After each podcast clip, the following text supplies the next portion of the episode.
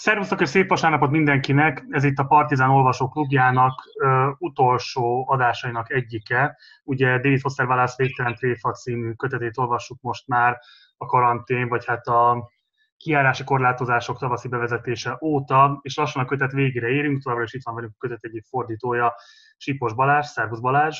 Hello, sziasztok! Nem isten kísértés azt mondani, hogy valószínűleg ez az utolsó adások egyike, már én értelemben, hogy feltétlenül mi nagyjából két adásnyi szövegrész áll előttünk, vagy én legalábbis úgy feltételezem, hogy így fogod majd nekünk beosztani a hátralévő nagyjából száz-száztíz oldalt, ami még a regényből van. Tehát azt lehet mondani, hogy igazából mostantól elindult a visszaszámlálás. Nyilván majd készülünk egy összegző adással is, de azt már csak a kötet elolvasása után, hogy ennek pontosan milyen formája lesz majd, és hogyan fogjuk ezt megnyitni lehetőség szerint a velünk olvasó társak felé is, meg hogy milyen formában engedélyezi ezt az aktuális járványhelyzet. Ezt a következő héten mindenképpen kitaláljuk majd a Balázsra, és akkor a következő heti olvasóklubadásban majd erre is ki fogunk térni. Mielőtt szokás szerint megnéznénk a kommenteket, illetve Balázs összefoglalni, pontosan mit is olvastunk ezen a héten. Balázs jelezte, hogy szeretne mondani néhány gondolatot Székely Gábor kényszerű távozásáról a Színház és Művészeti Egyetemről. Ugye érdemes azt tudni, talán ez most már több egyére el is hangzott tőlünk, hogy mi Balázsral egymást az es ef e rendező szakáról ismerjük, tehát mi szaktársak voltunk kerek négy hónapig, de Balázsral is végezte az egyetemet, tehát neki, ha lehet így fogalmazni, akkor ilyen értelemben tanítómestere is volt Székely Gábor, én csak négy hónapig voltam az ő tanítványa. Valamit én is szívesen majd hozzátennék esetleg ahhoz, amit Balázs mond, de Balázs viszont ilyen szempontból nem csak az együtt töltött időkán elmélyült Székely Gáborral, hanem amiatt is, mert egy kötetnek is szerzőtársa voltál.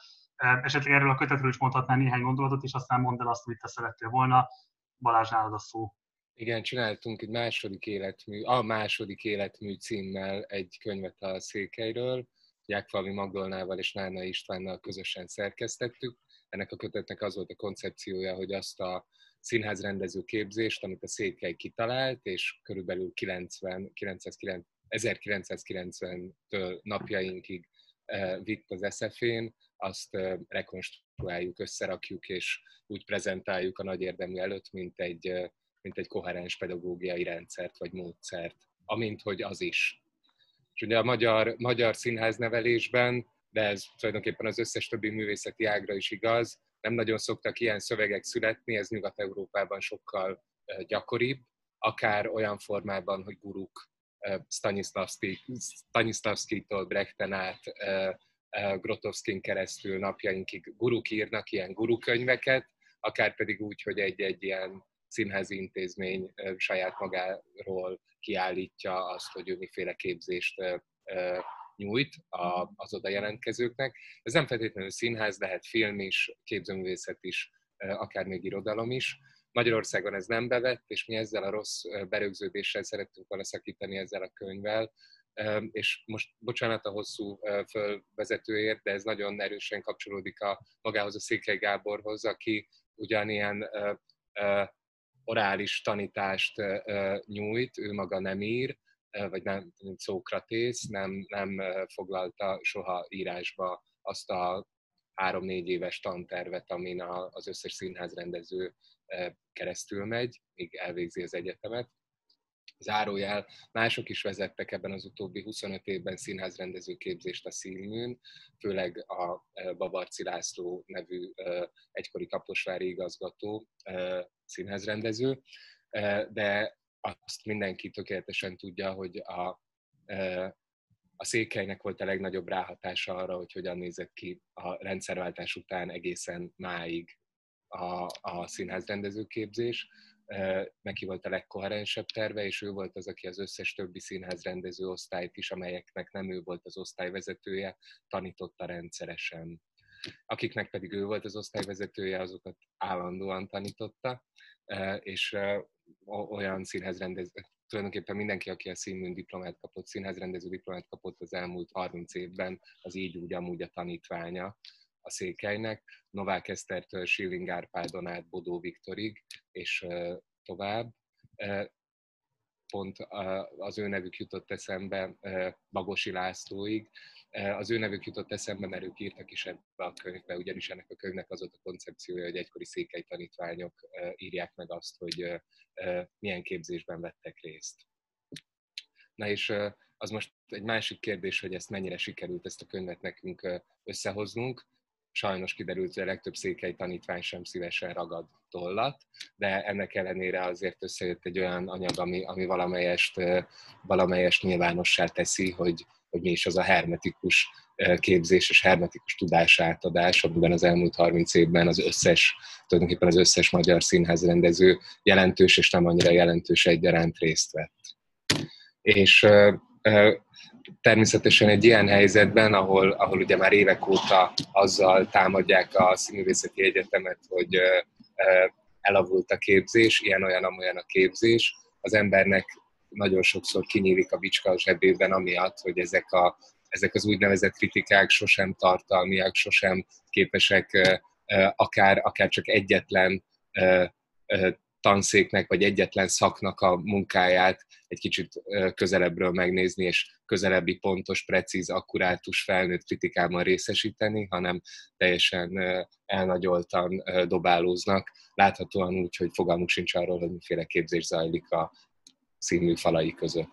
Az egyes tanszékek meg szakok egyébként teljesen máshogy működnek, az, hogy én ismerem a színházrendezőképzést, ez egyáltalán nem jelenti, hogy ismerném a filmrendezőképzést.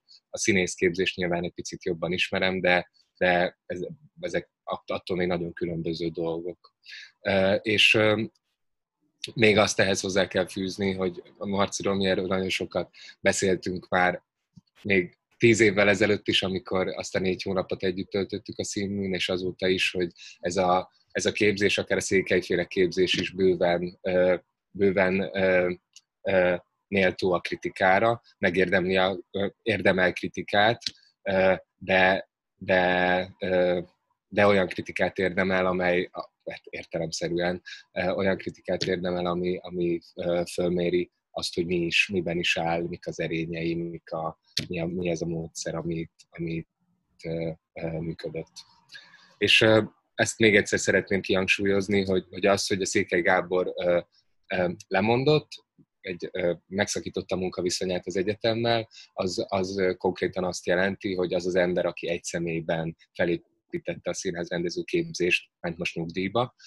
Természetesen az ő tanítványai, itt például a már említett Bagosi László, ők tovább viszik, remélhetőleg tovább gondolva, vagy akár kritikusan viszonyulva ehhez a hagyományhoz, de tovább viszik azt, amit a Székely Gábor fölépített, és bizonyos szempontból ez is a világrendje, hogy generációk egymást váltogatják. Ez a világrendje, ez soha nem működött természetesen zökkenőmentesen a színműn.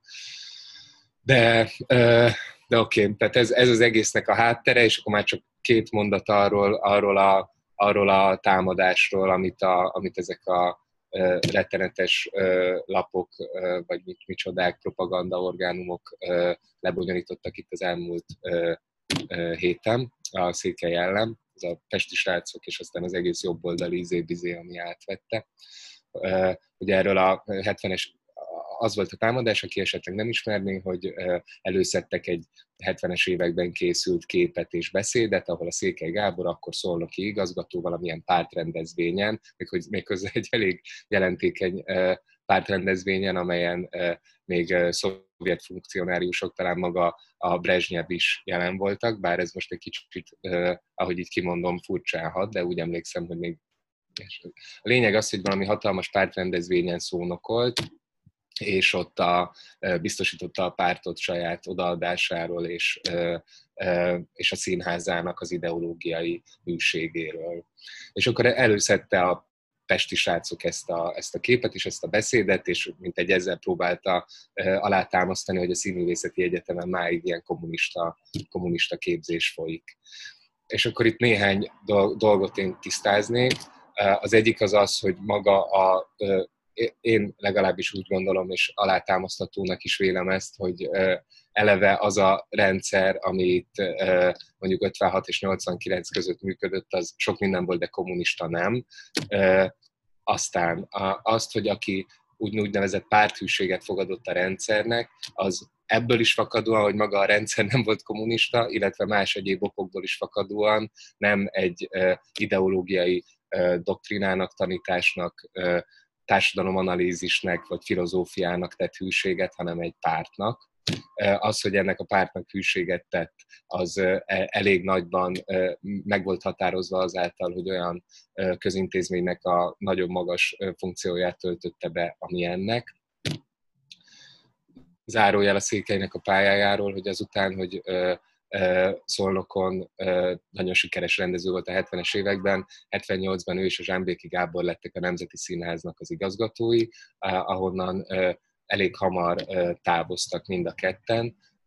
Erről órákig tudnék mesélni, nem fogok, de annyi érdekes ebben a távozásban, hogy pontosan azért kellett ott hagyniuk a Nemzetit, mert ott már fönntarthatatlan volt az a bent is, kint is viszony a hatalommal, amit egy-egy vidéki színházban, így Szolnokon és Kaposváron lehetett működtetni, hogy pártrendezvényen az ember nagy déreldúrral hűséget fogad, és közben pedig igyekszik viszonylag kritikus előadásokat csinálni maga színházában. Ezek nem voltak, a Székelynek az előadásai nem voltak annyira rendszerkritikusak, mint a valódi avantgárdnak az előadásai, erről szó sincs természetesen, de, de ö, esztétikai nívójukban és etikai ö, szigorúságukban messze fölülmúlták a, a, mondjuk a budapesti, a pártnak jobban a szeme előtt lévő ideológiaiak sokkal megjelöltebb előadásokat, mint mondjuk amiket a Várkonyi csinálta a Víg Színházban.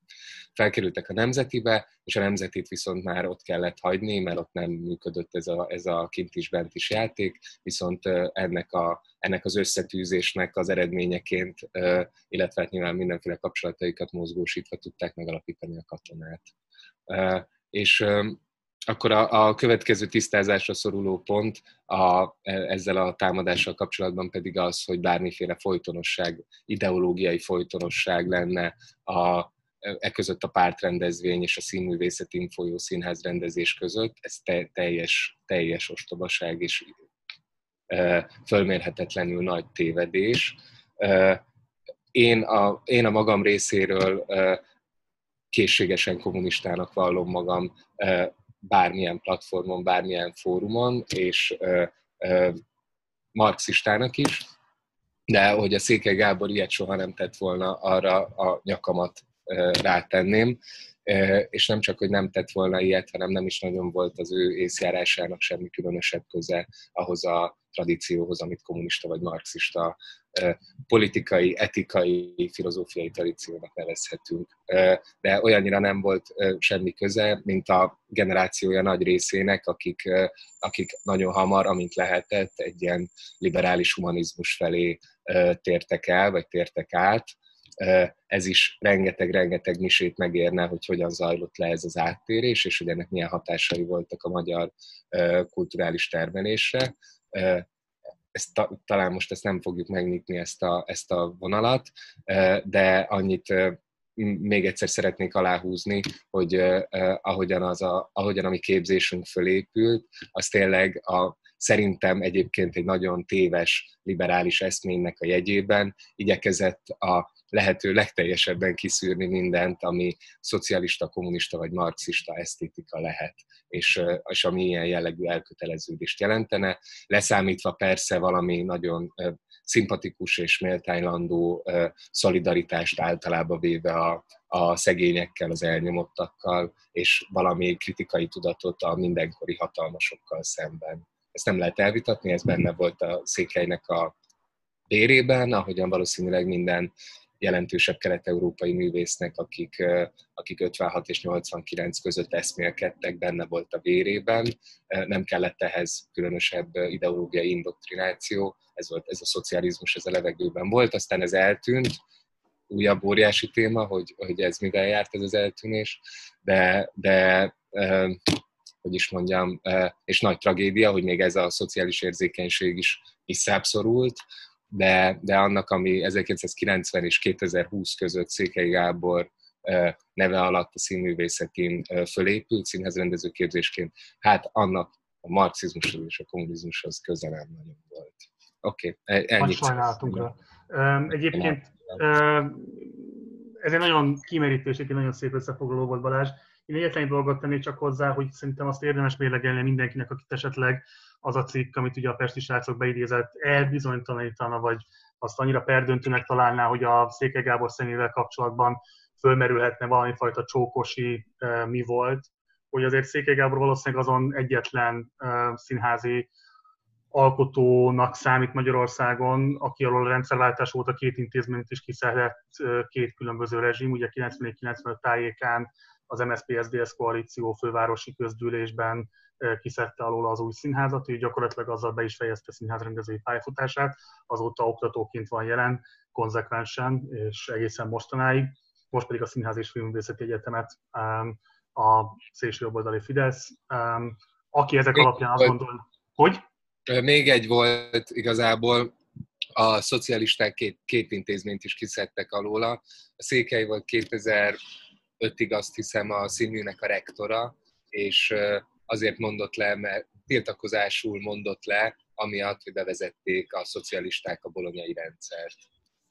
Az is egy ilyen protest lemondás volt, ahogyan az új színházi, az egy ilyen legendás történet, hogy egy ilyen kétórás monstre sajtótájékoztatót tartott, amikor az új színházat kiszedték alóla, ahol ott volt az egész szakma, és ő két órán keresztül beszélt a színpadról, elmondva, hogy, hogy politikailag hogyan lehetetlenítették el a színháznak a működését, stb. stb. És aztán ez ismétlődött uszkve tíz évvel később, a, amikor rektorként mondott le, uh, ugyancsak tiltakozásul, és akkor igen, ez a, ez a mostani a, az utolsó a sorban. Bocsánat. Hát nem, nem, ez nagyon fontos kiegészítés, igazából csak azt támasztja le, amit én is akartam mondani, hogy a rendszer kegyeltjének nagyon kevéssé mondható, és valószínűleg aki ilyesfajta váddal illeti őt, annak először azt a rendszert kéne definiálni, amilyen, aminek a kegyeltjének tekinti Székely Gábort, mert akkor talán hamar cáfolható lenne az, hogy valószínűleg ilyen rendszer nem nagyon volt az ő élete során, és akkor itt tegyük is le a pontot. Nyilván nagyon szomorú az, hogy ezek a nagy dohányjai a magyar színházművészetnek, a közöttük lévő személyes konfliktusok, viszonyok azok úgy alakultak, hogy például egy ilyen megtámadás esetén is Zsámbéki Gábor és Székely Gábor külön-külön um, hagyták el az egyetemet, de ez megint egy olyan történet, ami nem tartozik most az olvasóklub keretei közé, és csak így megemlítés szintjén érdemes talán egyáltalán, ha egyáltalán érdemes fölemlíteni. Innen csak annyit tudunk üzenni, hogy, hogy számoljon el lelkiismeretével mindenki, akinek szerepe volt abban, hogy a Színház és Filmművészeti Egyetem ide kényszerült, és hogy ezek az oktatók ezt a döntést kényszerültek meghozni. Nem csak ők, mások is. Nyilvánvalóan most elsősorban Székely Gáborral való szolidaritásunkat akartuk kifejezni. Van-e még valamihez kapcsolódóan, Balázs, nálad? Nem, és köszönöm. Ennyit.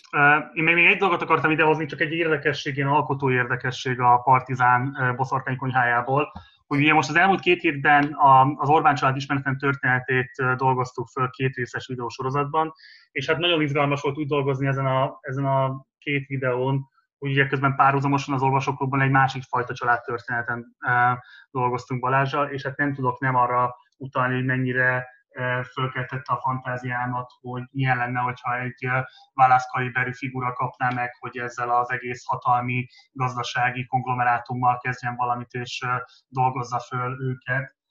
Ha nem is, mint egy végtelen tréfaként, de nem tudom milyen cím alatt. Mindegy, ez már nem fog bekövetkezni sajnálatos módon, de azt szerintem kifejezetten izgalmas, hogy, hogy valószínűleg, ha most kezdenénk be az Orbán család történetének a feldolgozásába, amit mi egyébként már tavaly, nem bocsánat, idén tavasszal kezdtünk el, tehát én még a válaszkötettel való megismerkedés előtt. Szóval biztos, hogy most egészen más szempontokat is érvényesítenék mondjuk egy ilyen forgatókönyv megírásában, de csak azért akartam idehozni, hogy, hogy, hogy milyen összefüggései lehetnek még ilyen rejtett összefüggései a szövegnek, amit nem is biztos, hogy feltételeztünk volna. Én, nem, én, én egész biztosan nem feltételeztem volna. Um, nézzük már a kommenteket, mert van belőlük jó pár, és akkor utána folytassuk majd az összefoglalással. Mark Abreu írja, Joel és Gately romantikus szála nagy csalódás, jobban mondva személyesen nekem intézett pofon egyenesen a jó öreg dé ef vé-től. Következik egy idézet. Még ő, a régebb óta józan Gately is, elég zöldfülű, azt várja, hogy másokra rakják rendbe az életét, mások szabadítsák ki különféle ketreceiből. Alapvetően az egész full ugyanaz az önbecsapás, mint a legprimérebb drogos önbecsapás.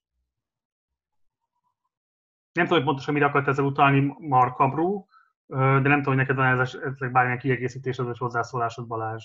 Beszélünk majd erről. Jó. Beszélünk majd erről. Még Markabrú azt írja, hogy még az előző vagy előző előtti részhez, Molly Notkin kihallgatásához láthatatlanul is szerelmes lettem a csajba, azt hiszem. Sereglei András Bandó írja, csütörtök, tizenkilenc ötvenhárom és a szakasz végére értem, pánik és szorongás, hogy mi lesz velem vasárnap reggelig.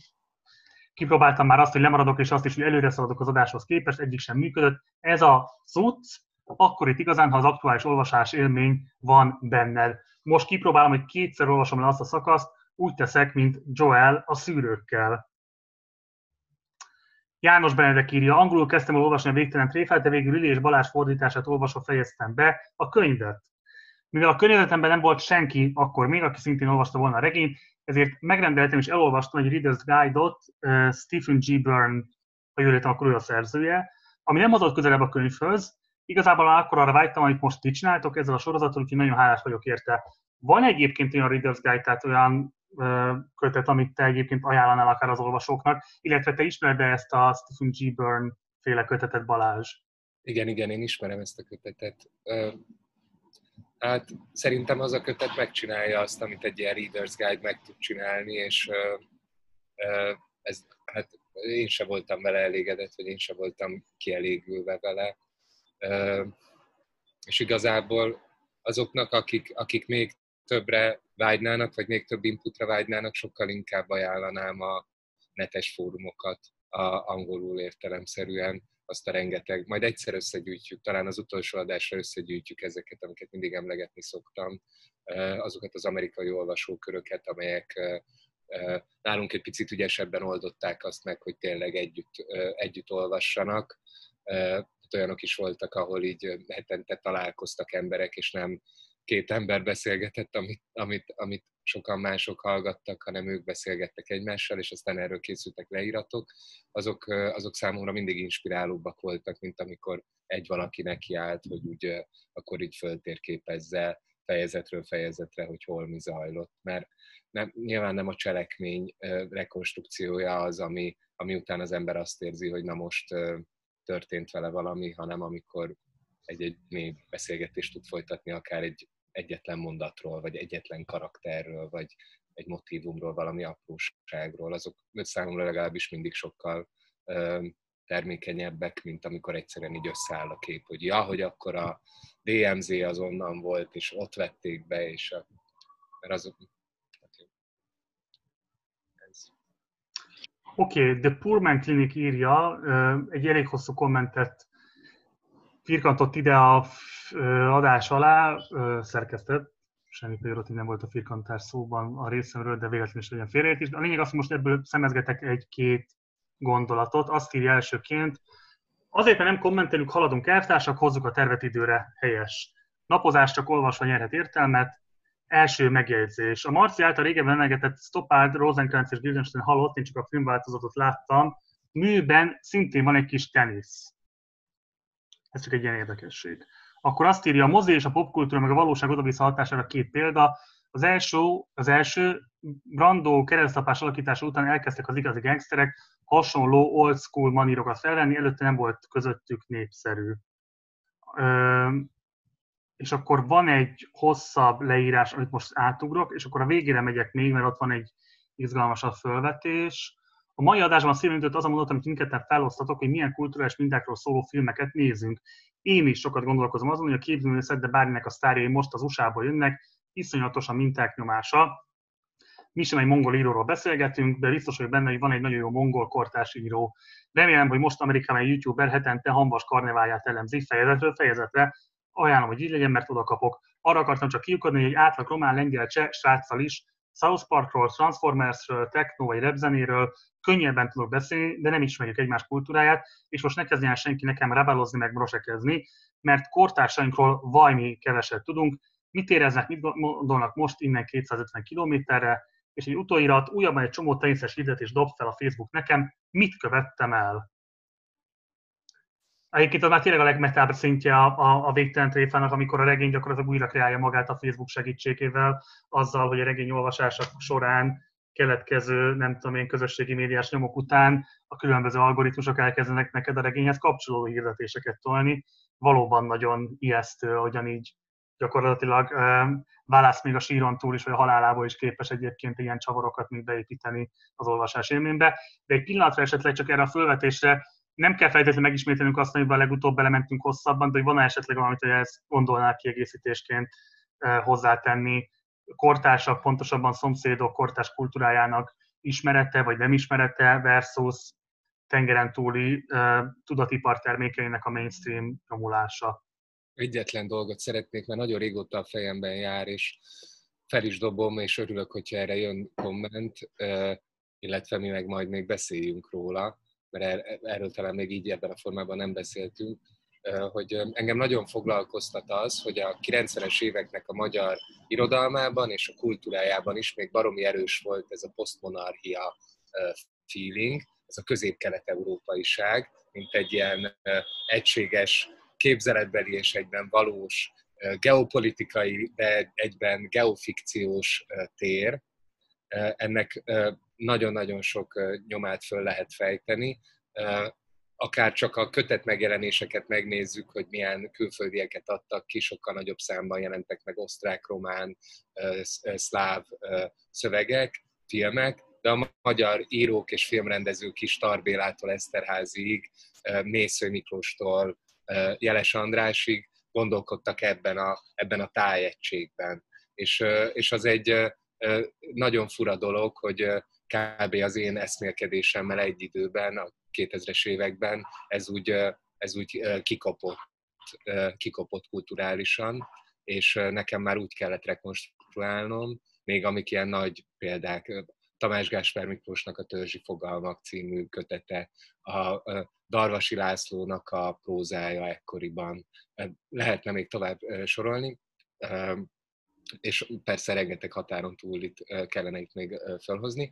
Na de az a lényeg, hogy, hogy engem nagyon érdekelne ennek az időszaknak az archeológiája is, hogy milyen volt ez a, ez a poszt-posztmonarchikusság, mert ugye a szovjet birodalom összeomlása után, mint hogyha így nagyon sokan megpróbáltak volna helyreállítani egy valami fajta folytonosságot azzal, ami tizennyolc-tizenkilencben megszűnt, de persze érezték, hogy ez nem ennyire egyszerű, de mégis még voltak erre nyomok, amik alapján valamiképp meg lehetett ezt konstruálni, és ez nagyon nagyban hozzájárult ahhoz, hogy ne legyünk ennyire iszonyatosan elveszve, a, a, vagy ennyire távol a kortárs lengyel-román, ö, ö, szerb, mit tudom én, milyen osztrák kultúrától. Ö, és ö, Szóval, hogy ennek az archeológiája is nagyon érdekelne, de az is érdekel, tehát a kilencvenes éveknek, mert nyilván kritikátlanul nem viszonyulhatunk ehhez az időszakhoz sem, de ugyanakkor legalább ennyire érdekelne az, hogy, hogy ma hogyan néz neki egy ilyen Kelet-Közép-Európa, mint egy, mint egy viszonylag önálló, történetileg és társadalmilag hasonló tapasztalatokat őrző, kulturálisan mégis differenciált geopolitikai és geofikciós tájegység. És hogy, hogy, ennek, hogy, hogy ennek hogy milyen formában lehet utána eredni, úgy, ahogy elolvasunk ősszel tíz kortárs regényt ebből a, ebből a, ebből a világból válogatva, vagy filmeket, vagy teljesen más módon, azt nem tudom. Erre mondtam, hogy nagyon örülök, hogyha jön kommentnek, hogyha mi még beszélünk erről, de, de annyit aláhúznék, hogy talán ezt nem emeltük ki a múlt héten, hogy, hogy mi, amikor arról beszélgetünk a Marcival, hogy hogyan folytatódjék, ha folytatódjék ez az olvasóklub, akkor azt azért mindig nagyon hamar lefektetjük, hogy, hogy semmiképp sem egy újabb amerikai, nem egy újabb amerikai kulturális alkotással képzelnénk ezt el, ha jól mondom. Mm. Mm. Jól mondom? De igen, egyetértően hűmögök. Azért nem kezdek bele, mert így is már nagyon megfaladtunk a legelejével, és nem akarom a, csak a regény iránt érdeklődőknek a türelmét nagyon-nagyon uh, kikezdeni. Uh, és részben egyébként az is van, hogy ez az egész ilyen uh, tudatipari kérdések, meg, meg uh, nemzeti kultúra és uh, kulturális önrendelkezés, és ezek a különböző ilyen termelési viszonyok kényszerei, szóval ezekről biztos, hogy fogunk még nagyon hosszan majd beszélni az őszi időszakban, úgyhogy most én ugranék is, meg szerintem egy elég jó gondolkodni valót adott most a Balázs az előzőekben. cé ká szokás szerint egy nagyon frappáns kommenttel élt. Már egy feleségének nincs koponyája, csak szürke állománya, mennyivel szerencsésebb azoknál, akinek koponyájuk ugyan van, de az kong az ürességtől. Há! Ha lenne most egy ilyen band mellettünk, akkor itt lehetne egy ilyet beereszteni. És Miklós Erdei kérdezi, hogy csak udvariasan érdeklődnék, hogy meddig fog tartani ez a sorozat, értékelem a fordítók és a szerzők és gé em munkáját, de kb. húsz könyvet sikerült elolvasnom azóta, amióta ez a sorozat fut, és sokkal több értelmét láttam, több könyvről készíteni ehhez hasonló, de lényegesen tömörebb epizódokat, és akkor Erdei Miklós még be is írja, vagy be is linkelte a Goodreads-en a saját profilját, mi lehet látni, miket olvas.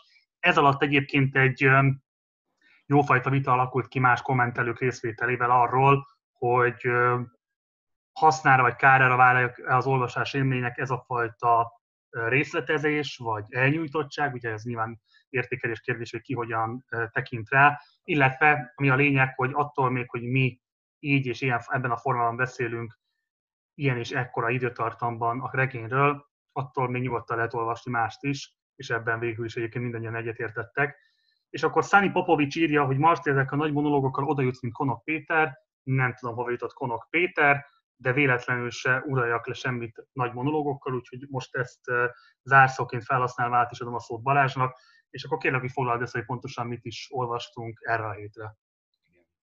Igen. Talán minden eddiginél kevesebb történetszál volt, és minden eddiginél sűrűbb volt a szöveg ebből fakadóan. Két nagyobb szál indult el, nem árulok el titkot, hogy az elkövetkező maradék bő száz oldalon ez a két szál fog tovább szövődni. Az egyik, Gately, az intenzíven fekszik, miután meglőtték, a másik pedig Hal éjszaka bolyong az Etán. A Gately, Gately az intenzíven szálat úgy is lehetne viccesen nevezni, mint egy ilyen valódi belső gyermekké válás, ugyanis hogy egy ilyen valódi regresszió a csecsemőkorba, ugyanis Gately maga tehetetlenül, beszédképtelenül fekszik, kiszol, egy, egy babarácshoz, nagyon gyakran egy ilyen járukkához hasonlított rácsos, intenzív ágyon, és itt jelennek meg mellette mindenféle húsvér vagy képzelt személyek, figurák, akiket már korábban ismertünk, és ők mindannyian öntik rá a szavaikat, beszélnek hozzá, nagyon különbözőképpen. Itt gyorsan felsorolom, hogy kik látogatták meg. Volt először három fizikai látogatója, Tiny Joel, Calvin Trust és Geoffrey Day. Joelt és Geoffrey Day-t ismerjük, a, ismerjük az Eneth házból. Calvin Trust is Eneth házi figura, ő viszont már négy éve józan, Gatelynek egy kollégája. Utána talán bejött Pat Montezien és Joel, talán nem. Ezen kívül mindenféle suhanó nővérek suhannak el Gately körül folyamatosan, de aztán jön néhány olyan szakasz, ahol uh, lidércnyomások vagy rémálmok kínozzák. Uh, itt majd uh, picit hosszabban beszélünk arról, hogy ezek a lidércnyomások és rémálmok, ezeket mind-mind a bűntudat és a félelem szervezi, tehát azok a figurák, akik ott megjelennek körülötte, így a helyettes kerületi ügyész, a, az anyja és az anyjának az egykori szeretője, uh, az úgynevezett Dobzsadár néni, vagy egy himlőhelyes kínai nő. Ezek a látomások, ezek mind-mind nagyon negatív élménye, Gatelynek nagyon negatív élményeihez, bűntudataihoz vagy félelmeihez kapcsolódnak. Ezután pedig megjelenik a, valószínűleg az egész szakasznak a legkülönösebb fordulataként megjelenik egy fantomnak nevezett valaki, vagy valami, és vele hosszabb interfészbe bonyolódik Gately. Ez a valaki nem más, mint James Incandenza, vagy legalábbis az ő szelleme. Beszélünk erről, hogy mi ez a, mi ez a szakasz. Ezt követően pedig még Gatelynek, Gatelynek további rémálmai vannak, amelyeknek a legvégén maga Joel, a húsvér valójában megjelenik itt, és ott, ott fogunk majd kitérni arra az ő furcsa, sokféleképp akadályoztatott szerelmükre, amit tűnik, hogy szövődni kezd a kettejük között. Jó. Van még egy nagyon rövid szakasz az á ef er-nek, az Assassin de Fauteuil Roland-nak a tervéről, egy kb. Féloldalas leírás. Ez a, azoknak a számára különösen ajánlom, hogy figyelmesen olvassák el, akik, akik, akiket nagyon érdekel a bűnügyi krimiszál, politikai krimiszál, magával a szórakoztatással, annak elterjesztésével, illetve a terroristáknak azzal az akciójával kapcsolatban, hogy az Incandenza családot hát valahogyan, hát talán elrabolják, vagy valamit minden esetre kezdjenek vele. Szerintem mi most erről nem fogunk külön beszélni, olvassák el figyelmesen, ott, ott szerepel a vagy olvassák el újra, ott szerepel az á ef er-nek a terve a továbbiakra nézve, és az is kiderül belőle, hogy ez a terv, ez hogyan, hogyan fog majd talán kisiklani. Azért nyomatékosítom ezt, mert, mert a következő száztíz oldalban már viszonylag kevés nyomunk lesz arra vonatkozólag, hogy, hogy, hogy mondjam ezt óvatosan. Hova konkludálódik? Okay. Kevés, kevés szó lesz erről már a következőkben, úgyhogy ezt, ezt a nyomot, ezt, ezen ne, ne sikluljon át az, akit, akit kiváltképp érdekel ez a, ez a politikai kémügyi szál. Oké, okay? És aztán már csak röviden, el éjszakai bolyongása az Etán, a, egy adománygyűjtő mérkőzés előtt vagyunk, Hell egyre mélyebben van a depressziójában, vagy valamiben, minden korábbitól eltérő nyelven beszél egyes szám első személyben magáról, ez egy óriási stiláris váltás, és maga a nyelve is nagyon másmilyen, mint amikor bármikor korábban ő egyes szám első személyben megszólalt, valami nagyon kínozza, járkál az Etán, összefut Stice-szal, azzal a sráccal, akivel azt a bizonyos teniszmeccset vívták néhány nappal ezelőtt, ahol őt majdnem legyőzte ez a Stice, illetve nem is összefut Stice-szal, hanem szó szerint belebotlik Stice-ba, aki az Ete egyik folyosóján egy ablakhoz hozzáragadva töltötte az egész éjszakát, és csontig át van fagyva.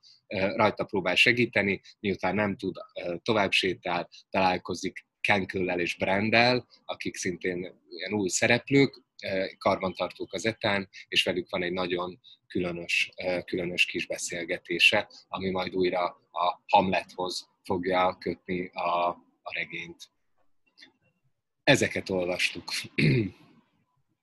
Oké, okay, akkor kezdjük a legelején. Ugye um, Gately fekszik a kórházi ágyon, a, ugye van ez a lőtsebe, ami a nekokkal való összetűzésben keletkezett, és uh, egy ilyen deliriumos állapotban van, ami ugye részben a fájdalom okozta uh, szenvedésből adódik, részben a fájdalom kezelésére adott, hogy éppen nem kapott különböző drogoknak a, a, a hatásmechanizmusából következik. És ugye megjelennek, hogy te is mondtad, az ágyánál ezek a különböző figurák, kezdjünk el beszélni róluk. Ugye elsőként a Tiny Jewel-ről, vagy vele találkozunk a, a, az ágynál, aki ugye egy ilyen sikasztási ügyet mesél el, aminek ugye így nagyjából az a lényege, hogy ő kitalált egy olyan uh, sikasztási ügymenetet, aminek a lényege az volt, hogy uh, hogy képes egy hatalmi pozícióba emelkedni azon is srácok körében, akik a legerőteljesebb fizikummal rendelkeztek abban az iskolai környezetben, ahol a Tiny Jewel uh, töltötte a fiatal korát.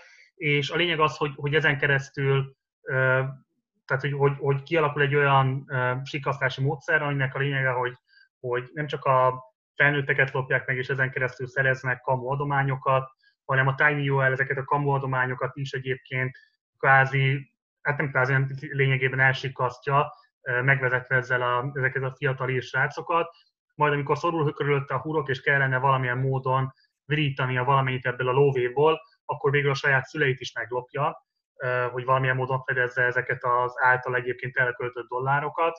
És ő ezzel a történettel igazából nem foglalkozott már nagyon hosszú ideje, csak amikor ez az egész sok, vagy trauma érte, ami a, a, a nákok megjelenéséből, ebből az egész erőszakos helyzetből adódott a, a, a Gately megkövetéséből, egyszerűen így föl tört benne az a szégyenérzet és az a megsemmisülés érzet, ami akkor kamaszkorában egyébként elvezette egy nagyon jelentős változáshoz, és ami változás a mai napig az életének a része, de ezt a genezis történetet igazából már egy jó ideje, nem azt, nem, nyilván nem felejtette el, de egy jó ideje igazából már nem foglalkoztatta olyan erőben, mint amilyen erőben most rátört. És ugye itt elindul egy olyan folyamat a, ebben a regény részben, ami szerintem különösen érdekes, hogy a Gately miközben részben éber, éb, ébren van, részben halucinál, részben nem lehet tudni pontosan milyen tudatállapotokban kering, tehát a szöveg ezzel kapcsolatban nagyon ügyesen keveri a lapjait, tehát nehezen lehet megmondani, hogy melyik beszélgetések zajlottak le ténylegesen, és melyik azok, amelyeket csak a, a Gately képzelete vagy halucinációi teremtenek, de közben mégis van egy ilyen, meg, meg, vagy van egy ilyen mondása a Gatelynek, hogy ahogyan érkeznek az Eneth háziak egymás után, gyakorlatilag mindegyikük sokkal nyíltabb és sokkal őszintébb, mint valaha volt, ami nem feltétlenül a Gately meglövetésének szól, hanem sokkal inkább annak, hogy a Gately képtelen egyébként válaszolni, mert valahányszor megpróbálná kinyitni a száját és hangot adni ki a torkán, erre képtelen. Feltehetően vagy az van, hogy éppen be van csövezve és lélegeztetőgépen van, vagy pedig csak pusztán annyi, hogy korábbi katéterezés miatt felsértették a hangszálait, vagy, vagy a torkát, vagy tök mindegy. Tehát a lényeg az, hogy, hogy a kezelése okán jelenleg nem beszédképes, de ez is még egy ilyen, ez is egy kevéssé tudható eleme ennek a szövegnek. És bejön, azt próbáltam megkeresni, csak nekem kell ebben segítségtől, Balázs, mert én elbuktam. A háromszázharminchetes lábjegyzetben bejön egy konkrét jelenet a Hamletből, a temetési jelenet, és nem tudom, hogy neked esetleg ott van előtte, elő tudjuk ezt kapni most hirtelenjében.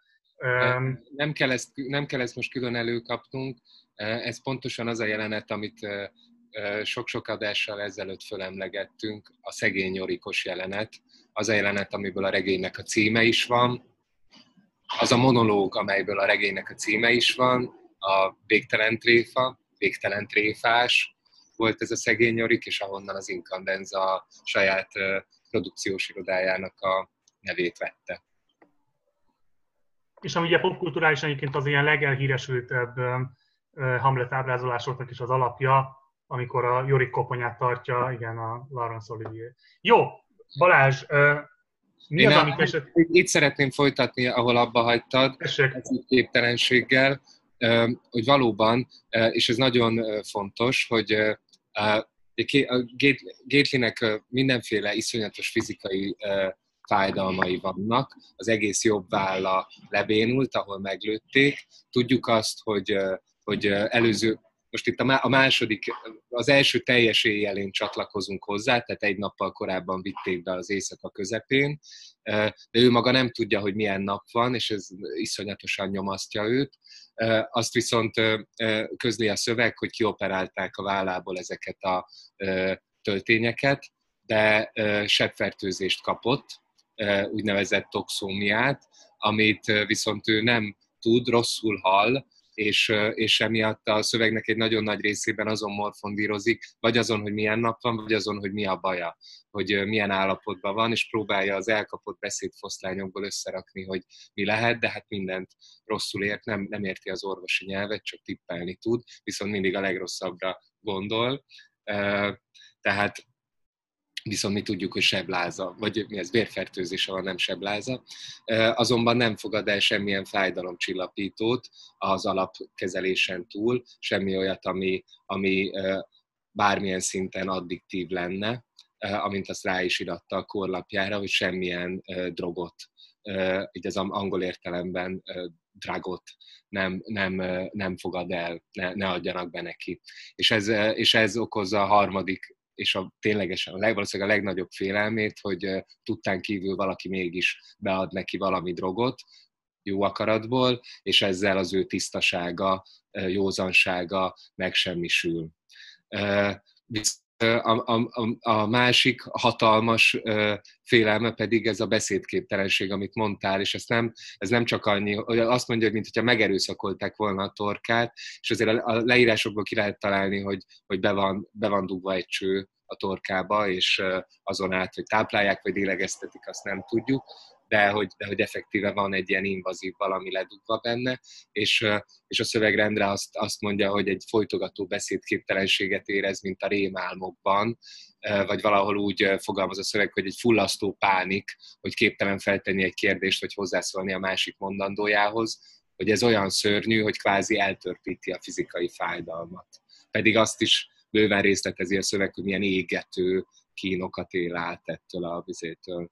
És ezt most csak azért emelném ki, mert, mert már tudjuk, hogy Ugye így kezdődik a regény, hogy ott egy szereplő, aki nem tud megszólalni, és tudjuk azt, hogy, hogy mennyire központi probléma ez a szolipszizmus, ez a bezártság önmagunkba, az az állapot, amikor, amikor nincsen úgymond kiút, ezt mindeddig nagyon metaforikusan értettük, most viszont ez iszonyú konkrét lesz, és uh, tulajdonképpen a szöveg azt uh, uh, arra, arra utal, hogy azt veti föl, hogy, uh, hogy ez a bezártság egy ilyen a nyelvtől való megfosztottság, uh, ez, a, ez a bezártság, az, hogy ő nem tud uh, egy kérdést se föltenni, vagy valahogy kapcsolódni a másik mondandójához, az, uh, az a másiktól is uh, uh, megfosztja őt, és ezt a magányt, ezt a pánikszerű magányt érzi, ezt a magára hagyatottságot érzi, akkor is, hogyha ott ül mellette valaki más, bár akkor egy kicsit nyilván jobb.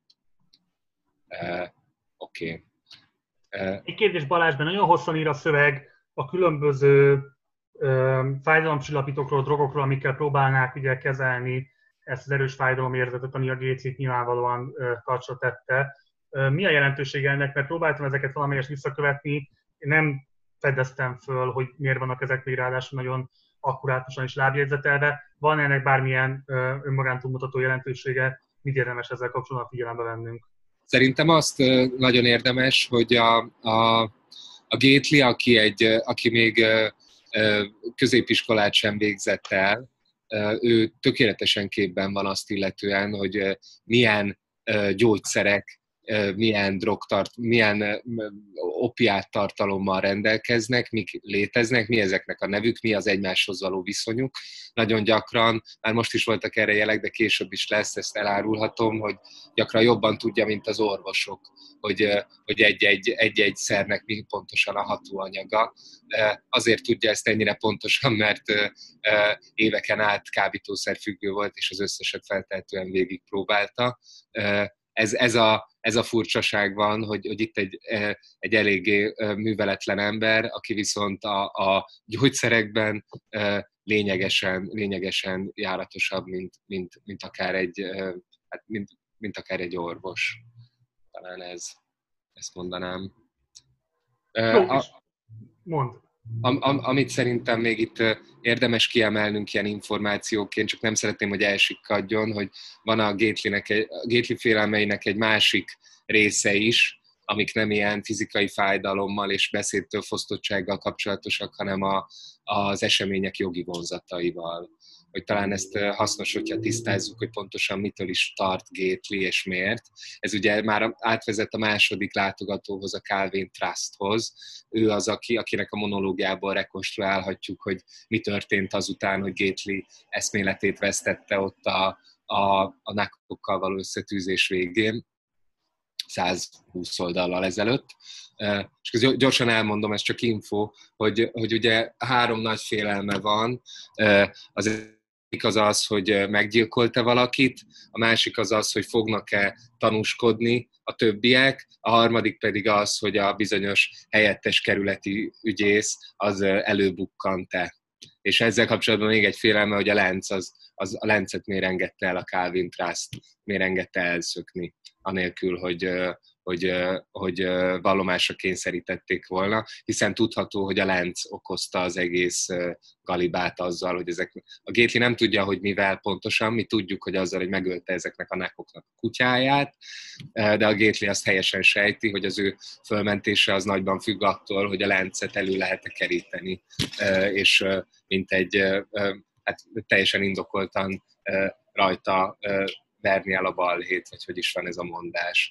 És ugye azért annyira, hát nyilván alaphelyzetben is nagyon nagy kérdés lenne ez, hogy a Gately meggyilkolta valakit, vagy nem, de úgy meg még nagyobb, hogy tudjuk sok-sok oldallal ezelőttről, hogy ő próbaidőn van, és a legkisebb, legkisebb kihágás is börtönt von maga után. Tehát itt, itt amellett, hogy iszonyúan fél attól, hogy valaki titokban bead neki valami gyógyszert, és ezzel újra drogossá teszi, amellett attól is ugyanennyire fél, hogy nem fognak tanúskodni mellette a, a többi Eneth házi szemtanúk, és netán meggyilkolt valakit, vagy nyolc napon túli okozott neki, és ezért pedig bevarják a börtönbe. És ez a helyettes kerületi ügyész pedig, aki nem emlékszik rá, annak mondom, hogy ő azért olyan fenyegető, mert ő az, akit, akit, akin bosszút állt, akit nagyon csúnyán megviccelt Gately, még a nagy hülyeség előtt, amit elkövetett, és amivel eredetileg lecsukták, és amire próbaidőt kapott. Ő volt az, akit megszivattak azzal, hogy betörtek hozzájuk, és a, feldugták a fenekükbe a fogkefét, a, a helyettes ügyésznek és a feleségének a fogkeféjét, lefotózkodtak, aztán egy hónappal később elküldték ezeket a képeket, amikor már egy hónapig használta az ügyész és felesége azokat a fogkeféket, amik a Gately és a társa fenekében voltak előzőleg. Ezért akar ez az ügyész rajta a Gately szerint bosszút állni. És, és itt ez a karimás kalapú figura, akit folyton oda képzel a Gately a folyosóra, az ez a, ez a, ez a kerületi ügyész, tehát attól, attól fél a Gately, hogy ez az ember ez effektíve itt ül a sürgősségén, és arra vár, hogy, hogy most bosszút állhasson ő rajta. Oké, okay, ezt tisztázni kellett, és, és még annyi, hogy a, hogy a, a, a Trust elmondásából az derül ki, hogy a leg, legnagyobb probléma most az, hogy nincs meg a pisztoly, amivel a... Ezt akartam mondani, igen. Amivel a lövés. És szintén ugye nagyon fontos elem lenne ahhoz, hogy lehessen egyáltalán tudni pontosan ki és hogyan, tehát hogy lehessen bizonyítani ezt a levetés dolgot. Illetve még az ügyészsel kapcsolatban fölmerül ugye az olvasóban ez a gyanú, hogy van ott ez a rejtélyes figura, aki ül a korterem előtt, és akit egyébként a legvégén beazonosít a Gately. Róla mindjárt beszélünk majd még, de előtte kell beszélnünk egy, egy nagyon delikát kérdésről, Balázs. Mert hogy én itt téged, meg a Lilit egy ilyen erőteljes mittelésen értelek. Jaj, jaj. Ugyanis én most végignéztem a impresszumát ennek a kötetnek, és nem láttam, hogy Rogán Antalt társfordító minőségében megjelöltétek volna. Ahhoz képest egyébként elég lazán besmitteltetek ide egy keményen dolgozó kis embert. Bizony. A jaj, de ebből nyolcszáz, nyolcszáz, jaj, hova raktam? nyolcszázharminchat. oldalon. Így szól a mondat. A sürgősségi várójában, ahol szintén nem gyűjtött rá keményen dolgozó kisember, jött az arrogáns új bent lakó lány, a fátyolfehérke, és neki állt eltározni Trustot. Stb. Stb. Stb. Ugye, csak azért érdekes ez, mert ugye ti ezt ilyen kétezer-tizenhat, tizenhét, tizenöttől tizenhétig nagyjából, nem? Tehát ez volt az a három év, amikor ezt fordítottátok. Ugye ekkor volt a Rogán Antali lon futó szoftver frissítése a keményen dolgozó kisemberrel, de az csak egy ilyen rövidke momentuma volt a magyar politika történetnek, de hát innentől kezdve az örökké valóság is őrzi majd ezt, évtizedek múlva is elő lehet majd venni, nem fogják tudni, hogy honnan ered a keményen dolgozó kisember. Egyébként a kifejezés maga is akkor született meg, nem? Tehát ez nem, ez nem volt korábban része így ebben a formában. A... Igen, ez szerintem ez, ez az ő think, think tankjének a szüleménye. Igen. Think tankjének, igen. Igen. Valami hasonlót mond azért a, a Trust, tehát nem, nem, ugye itt ez függőbeszédben van, de itt tulajdonképpen ennek a csávónak a monológiát hallgatjuk, ennek a, az ex-pornó színésznek, aki négy éve józan, és azóta rákapott a gasztronómiára, és nagyon ellenszenves stílusban önti a Gatelyre az eseményeket. Igen, szóval, hogy ezek itt az, az ő szavai, ez a keményen dolgozó kisember, amellett, hogy persze Rogán Antalé. Nagyon örülök, hogy kiszúrtad ezt. Nehéz lett volna nem kiszúrni azért, hogy mondjam. Picit szúrta ő magától is az én szememet, nem kellett nekem ehhez visszaszúrni.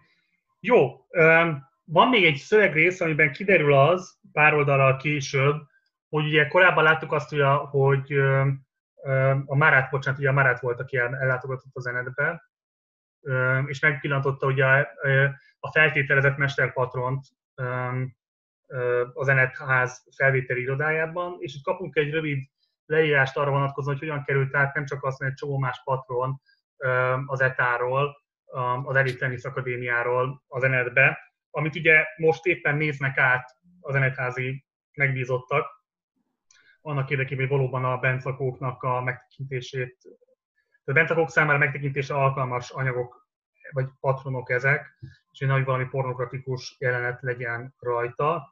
Ugye ez, ez részben így fölvillantja annak is a lehetőségét, hogyha tényleg ott egy szórakoztatás mesterpatron figyel a polcon, akkor előbb vagy utóbb el fognak jutni odáig, hogy azt is majd valaki gyanútlanul be fogja tenni, ellenőrizendő, hogy akkor azon mi, pontosan mi is játszódik. Tehát ott egy ilyen visszaszámláló bomba ketyeg, amit nagyon lazán elhelyezett nekünk a szöveg, de nyilván lesz még jelentősége a kevesebb mint száz oldal, ami hátra van. Jó, hogy erre fölhívtad a figyelmet, igen.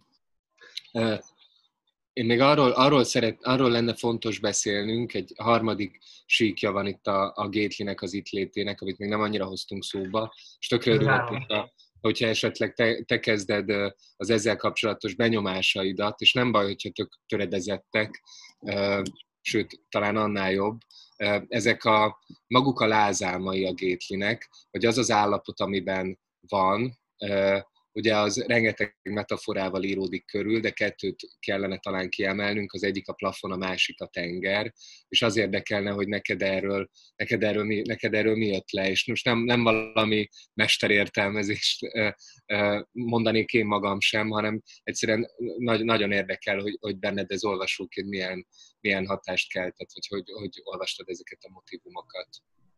Ugye amennyire én ezt rekonstruálni tudom, az egész abból indul ki, hogy a Gatelynek az az észlelés, hogy a plafon hullámzik, vagy lélegzik pontosabban föl le emelkedik, ami eszébe juthatja azt a gyermekkori helyzetet, amikor náluk gyakorlatilag a plafon nem létezett, és ezt egy ilyen műanyag, ha jól értettem, egy ilyen fóliával helyettesítették, amiért nyilvánvalóan a különböző légmozgásokra nagyon hevesen, vagy hát igen, szóval, hogy, hogy, hogy dinamikusan reagált. Ez önmagában egyébként egy eléggé borzalmas helyzet lehet, de hogy, hogy ugye ez érdekes, hogy itt a plafonnak lesz egy ilyen, egy ilyen dinamikus ö, szerepe, míg ugye pont a helyen láttuk azt, hogy a padlónak van ilyen nagyon fontos, meghatározó szerepe, és akkor ebből elindul egy ilyen, egy ilyen nem biztos, hogy általán jól rekonstruált folyamat, aminek a lényeg az, hogy egy, egy fantom alak, akit először csak ilyen ö, körvonalakként, vagy talán még akként sem tud detektálni a Gately, egyre jobban kezd formát ölteni előtte, és egyre intenzívebb párbeszédbe kezd vele a Gately, ami párbeszédnek ugye az a lényege, hogy egyrészt ezt mindvégig az ő tudata kreálja, és ő ennek tudatában is van, de közben annak is tudatában van, vagy az, azon lamentál, hogy vajon mindent hall a fantom, ami az ő fejében megfogalmazódik, vagy pedig csak azt hallja, amit neki címez, tehát pontosabban hogyan uh, hall és hogyan érzékel bármit az általa megfogalmazottakból ez a fantom. És hát ez a fantomon, tehát ez a fantom, ez, ez, ez nagyon erőteljes hasonlóságot mutat a, a, a James Incandenzával. Tehát itt erőteljesen fölmerül az a, az a helyzet, hogy, hogy gyakorlatilag James Incandenza jelenik meg magának Gatelynek. Ugye ez egy ilyen, egy ilyen um, Hamlet apja, apjának szelleme helyzet gyakorlatilag, amit a Gately tudata kreál. De ahogyan a Gately tudata kreálja ezt az egész helyzetet, úgy gyakorlatilag fölvetődik annak is a gyanúja, hogy lehet, hogy az egész regényt, mint hogyha, de legalábbis ezt a világot maga a Gatelynek a elméje kreálná. Ugye itt rengeteg olyan helyzet van, amiről egyrészt a Gately maga tudatosítja magába, hogy ez az első olyan álma, amikor az van, hogy ő rájön az álmában, hogy álmodik, és egyáltalán erről kezd el tudatosan gondolkodni. Rengeteg olyan kifejezés van, aminek az értelmét egyáltalában nem tudja, de közben megjelenik. Ugye van, ez a, van egy ilyen nagyon beszédes rész, amikor a helyneken fogásról ö, értekezik, ami ugye egy ilyen hulladás esetén egy ilyen speciális fogás, amit épp azért létesítenek, hogy a fulladást okozó, nem tudom én, elzáródást meg lehessen szüntetni. És ugye mindeközben a Gately maga meg ö, beszédképtelen, és ugye én nem tudom kiverni a fejemből, hogy a regény legeleje is úgy indul, hogy a beszédképtelen helt megpróbálják egy heimlich fogással ö, abból a rohamból, amiben hogy ott a, a, a vallatás, nem vallatás, bocsánat, a felvételiztetés processzusában egyszerűen csak belekerül valahogyan kimozdítani. Tehát most én csak ilyen fragmentumokat tudok hozni neked, Balázs, de hogy nagyjából ezek voltak a legfontosabbak, amiket kiírtam magamnak, hogy itt van egy ilyen, egy ilyen tudatfolyamat, amin keresztül megyünk a Gatelyvel, amiben a legfontosabb nekem ez, hogy, hogy erőteljessé válik az, hogy így gyakorlatilag a Gately tudata rákapcsolódik egy James Incandenza szellemre, amin keresztül olyan folyamatok nyílnak meg a Gately előtt, amikben egyébként ő az eddigi tudásunk alapján, amit tudunk a regényről, nem vehetett részt, nem is lehet róla a tudomása, és kizárólag úgy lehet tudása róla, hogy ezt ténylegesen most valamilyen módon az ő tudata legyártja, és akkor korábban, amit olvastunk is valamilyen módon ehhez kapcsolódik. De ez, ez nem egy megalapozott vélelmezés feltétlenül a részemről, de valahogy így próbáltam ezt magamnak összerakni. Értem. Én még egy picit elidőznék ennél a plafonnál, amit egy nagyon fontosnak tartok az egész regénynek a metaforikája szempontjából, több okból. Az egyik az az, hogy emlékszünk rá, hogy milyen kulcsfontosságú volt a Gately számára, hogy ő a plafonnak imádkozik az Eneth házban. Aki nagyon-nagyon figyelmesen olvasott egyébként, az már magát Hermant, a plafont is egyszer kiszúrhatta. Abban a szakaszban, ahol az Eneth, Eneth és a környező épületeknek a leírása zajlik, a blokkoknak a leírása zajlik, ott jelenik meg Herman a plafon, és nagyon-nagyon jellemző módon ugyanott jelenik meg, ott jut eszébe Gatelynek ez a Herman a plafon, ahol a nénit nézi, aki áll az ötös blokkból, a katató nénit, ahogy kijön és támasztja a fát. Hmm. És ott a Gatelynek egy pillanatra eszébe jut az anyja, és eszébe jut ez a Herman a plafon, ahogyan az anyjával ott éltek ebben a Weekend házban, ahol valóban egy ilyen fóliával kellett letakarni a plafont. És, és hogy mennyire, ez hatszáz oldallal ezelőtt volt, és hogy mennyire összekapcsolódnak itt a motívumok, azt jól jelzi, hogy itt is megérkezik az egyik ilyen fantomlátogató, az pontosan ez az obzsedár, ez a, ez a katatón néni, akit azért nevezek obzsedárnak, mert a Gately is így nevezi, ő pedig azért nevezi így, mert az ötös blokknak a biztonsági őrei, akik, akikkel szintén ötszáz oldalal ezelőtt, akikről ötszáz oldalal ezelőtt olvashattunk egy pici passzust, ők nevezik így, obzsedárnak, és a Gately összerakja, hogy az a néni, aki ott katatón módon állt a, a, támasztotta a fát, az ugyanaz a katatón, aki egyébként máskor ne, meg se tud mozdulni, és ö, ö, csak így kibetologatják, ő éjszaka kimegy magától, és ott támasztja a fát. Oké, okay. És itt ebben azért mondom, hogy a motivumok összeszövődnek, mert, mert az nagyon hangsúlyos, hogy ez a Gatelynek az anyját ö, helyettesíti ez a, ez a néni, Egy, mindig egyszerre gondol rájuk, de mégsem az jut a Gatelynek az eszébe, vagy nem az a félelme van még legalábbis, hogy az anyja ül ott. Pedig azt úgy, tehát hogy azt is képzelhetné, hogy az anyja ül ott mellette, hiszen az anyja is kómában van, ő nem katatón, hanem kómás, és tudjuk, hogy a Gatelynek milyen rendezetlen ügyei vannak az anyjával, évek óta nem ment ki hozzá meglátogatni őt, de őt magát, az anyját, mert hát feltétlenül így működik az elfojtás, nem képzeli oda, hanem ezt a katatón nénit képzeli oda, aki, mondom, mintegy helyettesíti az anyját, mintegy az anyja helyett riogatja őt. De hogy a maga a plafonnak a mozgása, ez a dülledés, elernyedés, kidúzzadás, vissza, visszalappadás, ahogyan egy tüdő mozog, egy síkos tüdő, úgy ritmusosan mozog a Gately fölött a plafon, és maga a tudatállapota is ennek a ritmusát követi a szövegnek a leírásaiban. Nagyon sokszor, amikor elveszti az eszméletét, akkor úgy érzi, mintha rászakadna ez a plafon, és minden, fér, minden fehérben töltene ki. De ettől maga ez, a, ez, a, ez, a, ez az oda-vissza, ez a fort-dá mozgás, ahogyan a Freud, Freud írja túl az Örömer című szövegében. Ez, a, ez az oda-vissza mozgás, ez megidézheti bennünk a Joel fátlának a mozgását is, ahogyan, mm. ahogyan az is ugye a levegőnek a, a kibejárásával ö, oda-vissza, oda-vissza ö, meg. És, ö, és ugye nagyon jelentéses az, hogy, ö, hogy, hogy ez a, a, a Herman, az eredeti, amiről a Gately ezt a jelenlegi plafont, amire a Gately erről a jelenlegi plafonról asszociál, az a Herman ugye egy lyukat, lyukat volt hivatott ö, ö, ö, lefedni, és ö, arról mi már nagyon sokat beszéltünk, hogy ezeknek a különböző lyukaknak legyenek azok szájak, tojásdad alakú elkerekedett szájak, fülek vagy szemüregek, hogy ezeknek a lyukaknak milyen sokszoros metaforikus jelentőségük van az egész regényen belül, és szerintem akkor hatoltunk ennek a legmélyére, amikor a porszívóról beszéltünk, hogy az is egy olyan lyuk, ami mint hogyha az összes ilyen lyuknak a prototípusa lenne, az a lyuk, ami mindent beszippant, elnyel magába, anélkül, hogy bármit visszaadna belőlük. Na most egy ugyanilyen lyukként tapasztalja Gately ezt a bizonyos Hermant akkor, amikor egy következő lázálmában, egy ö, ö, lázálmában arról képzelek, hogy, ö, hogy vagy ez a Herman szippant ki majd, szippantja ki majd őt a járókájából és a játékait, vagy pedig az álomnak a fokozódásával egy érkező tornádó lesz az, ami mint egy óriási porszívó, ö, felszippant mindent a, a, a, abból a házból és a kör, körülötte lévő helyekről, ahol a Gately lakik ebben a rémálmában, kisgyerekkorában. És úgy folytatódik itt a rémálom, hogy a Gately kimenekül a tengerbe, ez nagyon jelentőségteljes, a tengerben talál ö, ö, mencsvárat, vagy menedéket, azonban az anyja az nem tud utána menekülni, és az anyját ez a tornádó, ö, mint egy hatalmas porszívó felszippantja a levegőbe. És a Gately hiába kiáltozik neki, hogy gyere ide mellém, itt a, ebben, a, ebben a tengerben itt biztonságban lennél, az anyja nem, nem jut oda el hozzá.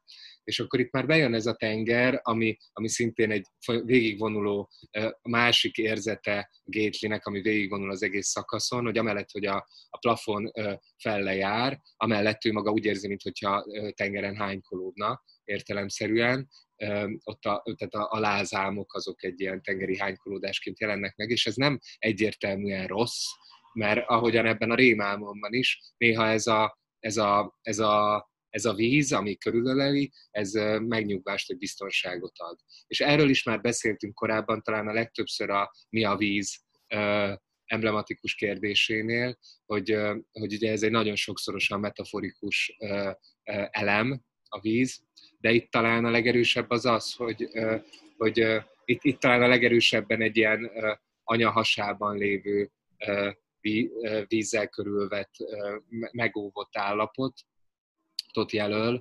Azért mondom, hogy talán ez a legerősebb, mert, mert a járókából, ami már egyel túl van ezen a teljesen biztonságos állapoton, a járókából regresszál, szalad ide-vissza a Gately az álmában, és és ma, maga, maga a, ez, a, ez a fekvés az intenzíven is egy ilyen ingázás a csecsemőként a járókában és magzatként az anyahasában állapot között.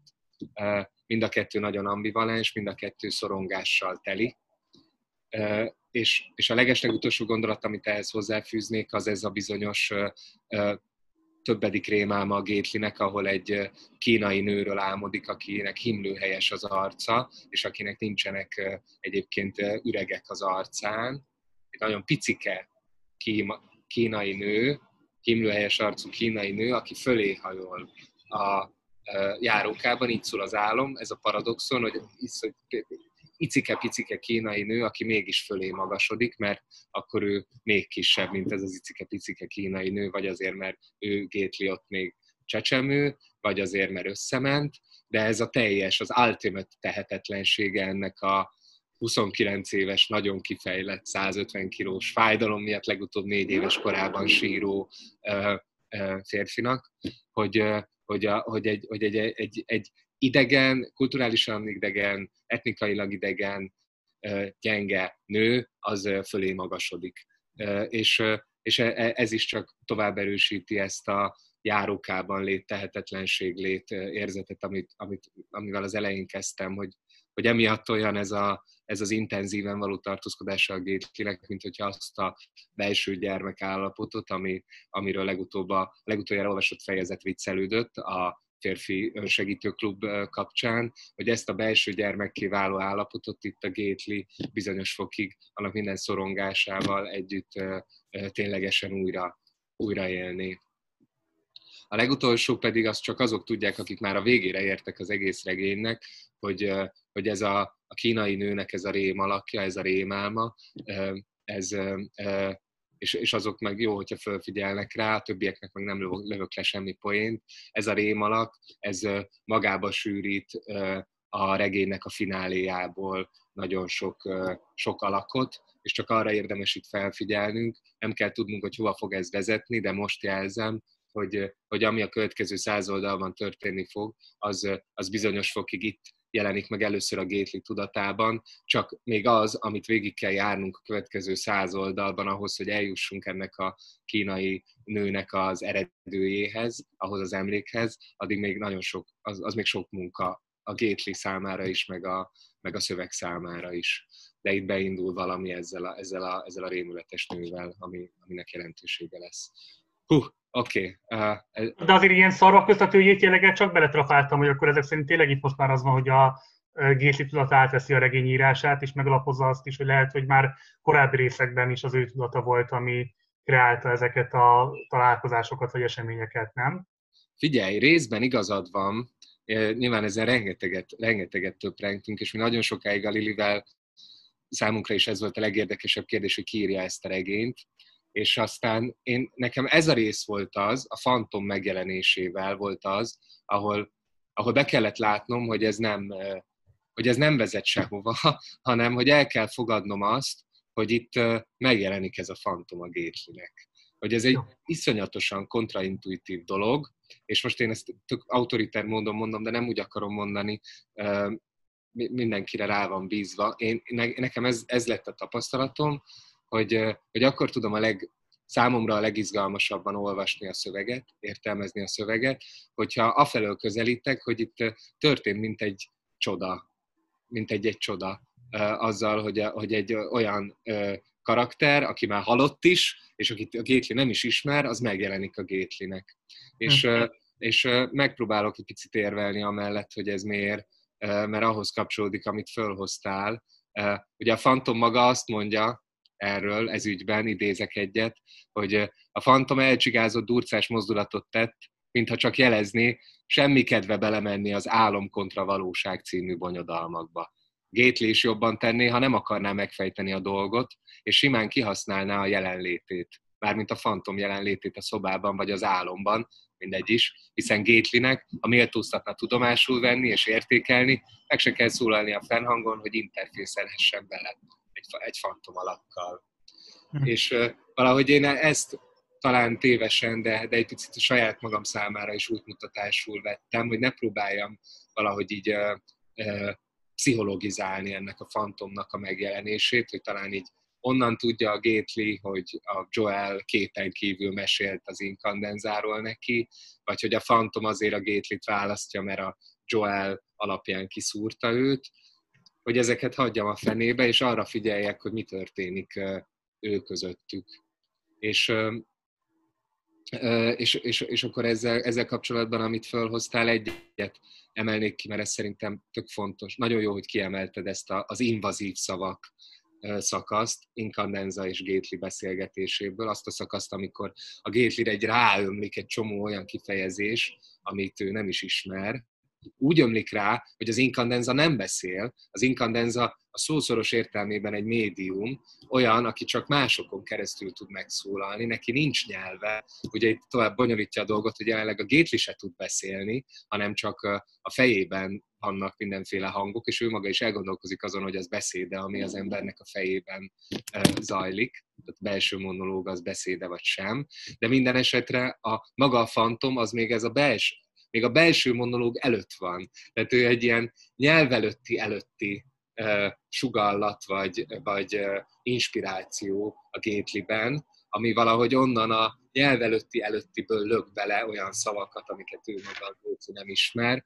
És, uh, és én uh, ma reggel nekem az a gondolatom támadt, ez lehet, hogy egy picit uh, elszállt, de mindenkinek javaslom megfontolásra, hogy ez az egész jelenet, ahol a Gatelyt elöntik a szavak, és az a, az a tanítás, amiben, vagy az a tapasztalat, amiben a fantom részesíteni akarja a Gatelyt, az olvasható úgy is, mint, a, mint az esztétikai tapasztalatnak, vagy akár szoros értelemben az olvasásnak az allegóriája, amennyiben maga az olvasás is egy olyan helyzet, ahol úgy kerülnek be belénk idegen, ismeretlen kifejezések, történetek, tapasztalatok, emlékek más emberektől, vagy odakintről a világból, hogy, hogy, azok, hogy, hogy, hogy azok bizony nem szűkíthetők le a saját tudásunkra, hanem valami attól teljesen független idegen izék, és, és pont abban áll a borzongató jellegük, hogy semmivel sem kevésbé zavarba ejtőek, mint az, amikor megjelenik nekünk, hogyha megjelenik egy-egy fantom. Amint az bizonyítja, hogy műalkotások körül az emberek hajlamosak tizenöt-húsz részes partizán videókat is, partizán videósorozatokat is készíteni annak érdekében, hogy valahogyan megértsék, hogy mi ez a cucc. De hát ugyanígy tudjuk, hogy, hogy a műalkotások csodája az pont ebben a kimeríthetetlenségben, rejtélyességben vagy érthetetlenségben rejlik, amiként a Gately a fantomnak a jelenlétét megtapasztalja. És nagyon hasonlóan tehetetlenek és némák vagyunk a szöveggel szemben is mi magunk, mint ahogyan a Gately a fantommal szemben, vagy ebben az állapotban, hogy ugyanúgy a, a fantomnak, mivel magának a fantomnak a jelenléte zavarba ejtő, rejtélyes, titokzatos, ezért őtőle hiába várnánk, hogy megmagyarázza, hogy mi a fasz ez, ahogyan, ahogyan a szövegnek se tudjuk neki szegezni azt a kérdést, hogy de most magyarázd el, hogy ez miért így van, vagy úgy van, vagy amúgy van, hanem nekünk magunknak kell hasonló tempóban generálni az értelmezéseket, mint ahogyan a Gately próbálik megbirkózni ezzel a tapasztalattal, amiben a fantom részesíti. Én még három dolgot szerettem volna idehozni, vagy három dologban szerettem volna kikérdezni a véleményedet. Um, Az első itt a, a, a Gately gondolatmenete a fantom szabadságáról, szerintem az egy nagyon izgalmas szövegrész, ezt fel is olvasnám. Ugye így szól, Gately eljátszik a gondolattal, milyen lehet bárhová egy szempillantás alatt oda kvantumozni magad, plafonokon állni olyan betörői képességekkel, amelyekről élő betörő nem is álmodhat, közben viszont nem tudni kifejteni tényleges hatást, vagy interfészbe lépni másokkal, hiszen senki sem tud a jelenlétedről, miközben mások tevékeny, hétköznapi életét te magad úgy tapasztalod, hogy a bolygók és a napok járását, és még ahhoz is időtlen időkig kell egy helyben malmoznod, hogy legalább valami megvaka, megkavart fejű, szegény ördög hajlandó legyen eljátszani a gondolattal, hogy talán létezel. Ahogy elképzeli, látszatra maga a szabadság, de elképesztő magányos. Úgy érzi, a magányról ő is tud egyet és mást. Tehát két dolog van, az egyik az, hogy a fantomnak a közlekedési sebessége, az sokkal gyorsabb, mint amit az emberi észlelés befogadni képes. Tehát az, hogy a fantom láthatóvá tudja tenni magát a Gately számára, hetekig, emberi időszámítás szerint hetekig kell egy helyben szobrozni ahhoz, hogy megtörténhessen az észlelés. És ugye innentől kezdve vált át a dolog irracionálisba, hiszen közben meg egyébként a beszédsebességét nem lassítja le azért, hogy egymással tudjanak kommunikálni. De van egy ilyen sajátsága a, a, a fantomnak, ami nyilván alapvetően szerintem azért érdekes, mert hogy az egész arról szól, hogy hogyan lehet észrevétetni magadat, mi kell ahhoz, hogy, hogy megtörténjen az észrevétel a másiknak. És ez pláne a Gately esetében, aki ugye egyrésztről az Eneth házba menekülni ment, ugye, hogy véletlenül se kerüljön a törvény szigorú karmai közé. Tehát egyrésztről ugye ő maga is ilyen észrevétlenségi helyzetben van, vagy próbál úgy lavírozni, hogy ez lehető legkevésbé um, tudjon láthatóvá válni. De közben az alap attitűdje is az, hogy, hogy ezekről a folyamatokról, amelyeket mi megismertünk a múltjából, a gyerekkorából és így tovább, ezekre nagyjából senki másnak nincs rálátása. Tehát, hogy a Gately az egy ilyen teljesen ismeretlen oldalát mutatja meg a szövegen keresztül, vagy a szöveg mutatja meg ismeretlen oldalát a Gatelynek, amit egyébként az Eneth házban lakók valószínűleg nem is sejthetnek. Tehát itt van egy ilyen, egy ilyen érdekes analógia szerintem, hogy így mi kell ahhoz, hogy így megtörténhessen az észlelése egy másik személynek, mi kell ahhoz, hogy megtörténhessen a, a beazonosítása valakinek a szenvedésének például. És hogy nagyon érdekes, hogy ezt az egészet, ezt a szabadságélményt, amit itt, amit itt szabadságélményként detektál a Gately, azt a magánnyal rokonítja, és rögtön meg is képzi a, a kapcsolódást közte és a, és, a, és a fantom között. Tehát a legfontosabb közös, amit azonosítani magában és a fantomban, hogy a magányról mindketten kiterjedt és elmélyült ismeretekkel rendelkeznek. Ez szerintem egy ilyen szép analógia, és egyébként tényleg abban, abban a szempontból tudok menni ezzel a javaslatoddal, Balázs, hogy, hogy nem kell feltétlenül mély analízisbe menni, hogy konkrétan ez a fantom honnan jön, kinek feleltethető meg, vagy milyen tudattartalmaknak feleltethető meg. Önmagában a, a helyzetnek, hogy így elindít folyamatokat a, a Gatelyben, ezek szinte épp elég gondolkodni valót adnak az olvasó számára. Én meg, én meg nem cserébe, hanem csak úgy szeretném aláhúzni, hogy ez gyönyörű, amit a, amit a magányról, a közös magányról, az őket összekötő magányról mondtál, és nagyon-nagyon fontos. És ahogyan az előbb egy műalkotás tapasztalatához hasonlítottam a fantomot, úgy most uh, uh, egyszerűen mindannyiunk allegóriájának is nevezném ezzel egy időben, mert valóban, ha jól veszem ki a szavaidból, te is így érzed, hogy, hogy, a, hogy a válasz másról sem beszél, vagy másról sem próbálja rányitni a szemünket, mint arra, hogy semmivel sem gyorsabb az, hogy két ember, két húsvér ember egymással tudjon kommunikálni, mint az az irdatlan sok idő, amit a fantomnak abba kell fetszölnie, hogy itt megjelenhessen a Gately számára. Tehát, hogy, hogy úgy tűnik, mintha ez lenne az abnormális, mi, mi emberek, húsvér emberek meg simán kapcsolódni tudnánk egymáshoz, de hát valójában legalább ennyi malmozásra, türelemre, odafigyelésre van szükség ahhoz, hogy két bármiféle ember egymással kapcsolatba lépjen, amint azt már nagyon sok szálon demonstrálni igyekezett a szöveg. De egyébként azon meg, és itt van egy másik dolog, amit még itt mindenképp szóba kell hoznunk, és ezzel kapcsolatban én szerettelek volna téged faggatni, Marci, hogy van még egy nagyon fontos dolog, amit a fantom szóba hoz, ez nem más, mint hell. Nem mondja ki, de ugyancsak beazonosítható, hogy hellről beszél, és hellről beszélve nagyon sok szót ejt a Végtelen tréfa című filmről. Megtudjuk azt, hogy, hogy ezt, a, ezt a filmet azért készítette, hogy a fiához, a ragyogóan tehetséges, kivételes fiához közelebb tudjon férkőzni, párbeszédbe tudjon lépni vele, kommunikálni tudjon vele, azért, hogy figyelmeztesse, ugyanis azt érzi, hogy a fia kezd úgymond eltűnni. Ez az eltűnés, ez beleágyazódik az Incandenzának vagy a fantomnak abba a meggyőződésébe, hogy maga a szórakoztatóipar egy nagyon káros gyakorlatot terjeszt, amennyiben a statiszták, vagy ahogy itt mondja, a figuránsok ezekben a filmekben a háttérben vannak szorítva, és némaságra vannak kárhoztatva. Egyfelől ő, a fantom a saját, vagy az Incandenza a saját esztétikája szerint minden, sosem akart ilyen figuránsokat filmre vinni, hanem egy úgynevezett egalitárius, aurális realizmus akart megvalósítani, és erről szeretnélek majd kérdezni, Marci, hogy mit gondolsz.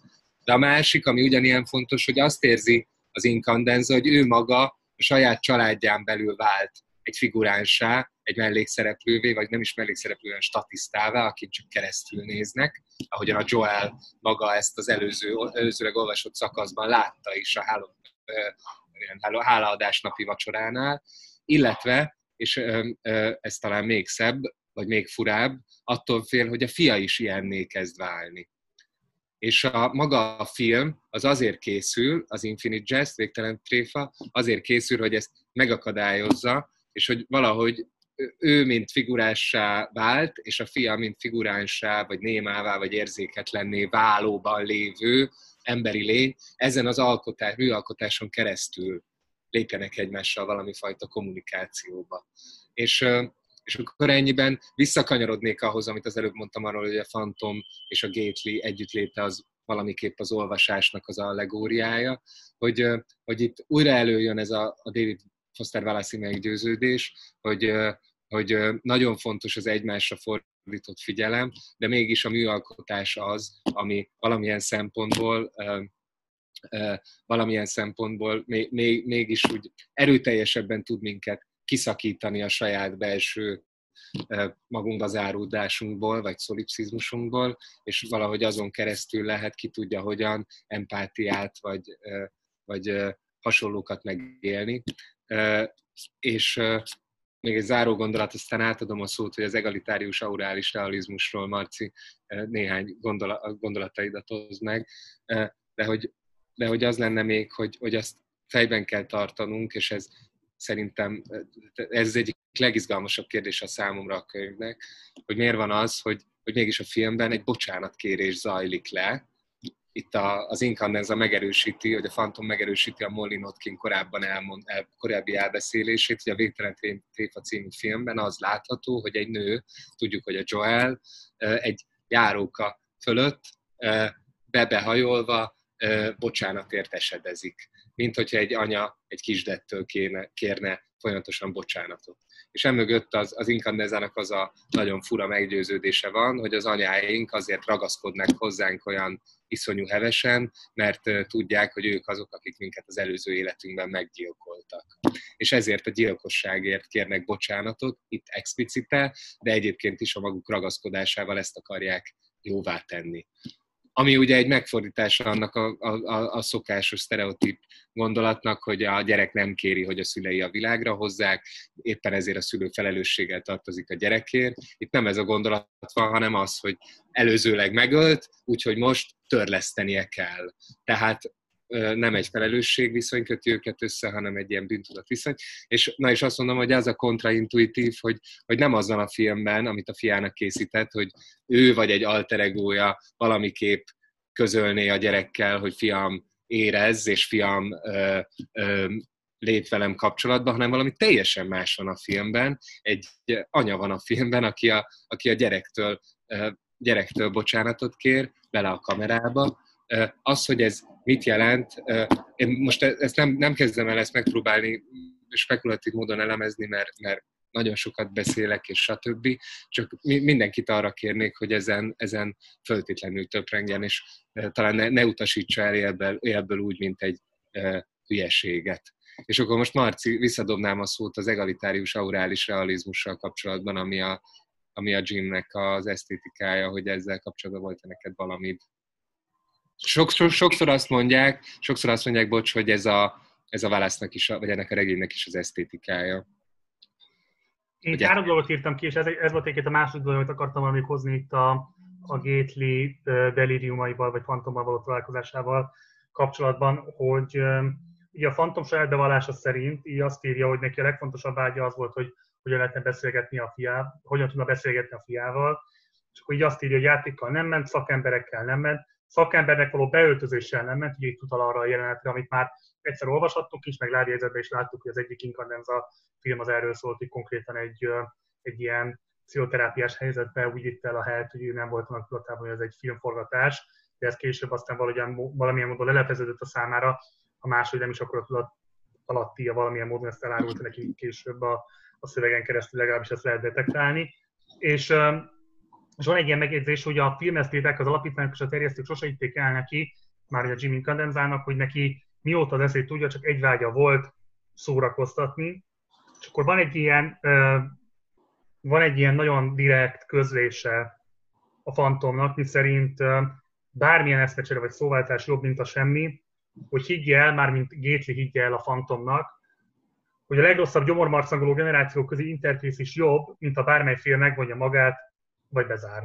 És így nyilván ez abból a szempontból is tök jelentőségteljes, hogy tudjuk korábbról, hogy a Gately pontosan ezt csinálta, tehát ő elzárta magát az édesanyjától, nem látogatja mi most már nagyon hosszú ideje, de azért is, mert ugye ez az egész abba a szövegegyüttesbe ágyazódik be. És akkor ez a harmadik dolog, amit be akartam hozni, és ezt egy picit problematizálom, és nagyon kíváncsi vagyok, hogy te mit gondolsz erről. Hogy, hogy ugye a, a Gately visszaemlékszik az édesanyjának a, a gyerekkori helyzetére, ugye volt ez a katonatiszt, aki kvázi pótapaként ott volt az anya mellett, aki egy erőszakos ember, az erőszakossága részben kiderült az is abból, ahogyan az anyjával bánt, de részben abból is, ahogyan elképzelte, hogy hogyan lehet bántalmazni a, a legyeket, pontosabban a lénynek okozott fájdalmakon keresztül, hogyan lehet elérni azt, hogy esetlegesen további legyek, hogy ne jelenjenek meg a lakásban, zavarni az ő létezését. De ugye, ami szerintem ennél fontosabb vagy érdekesebb, az az, ahogyan a szöveg fogalmaz a, a Gately anyának a esetleges erőszak élményéről, illetve szexuális kielégülésének kvázi azonos élményéről, és ez egy eléggé problémásnak tűnő helyzet, és erről szeretném, hogyha egy picit beszélnél, Balázs.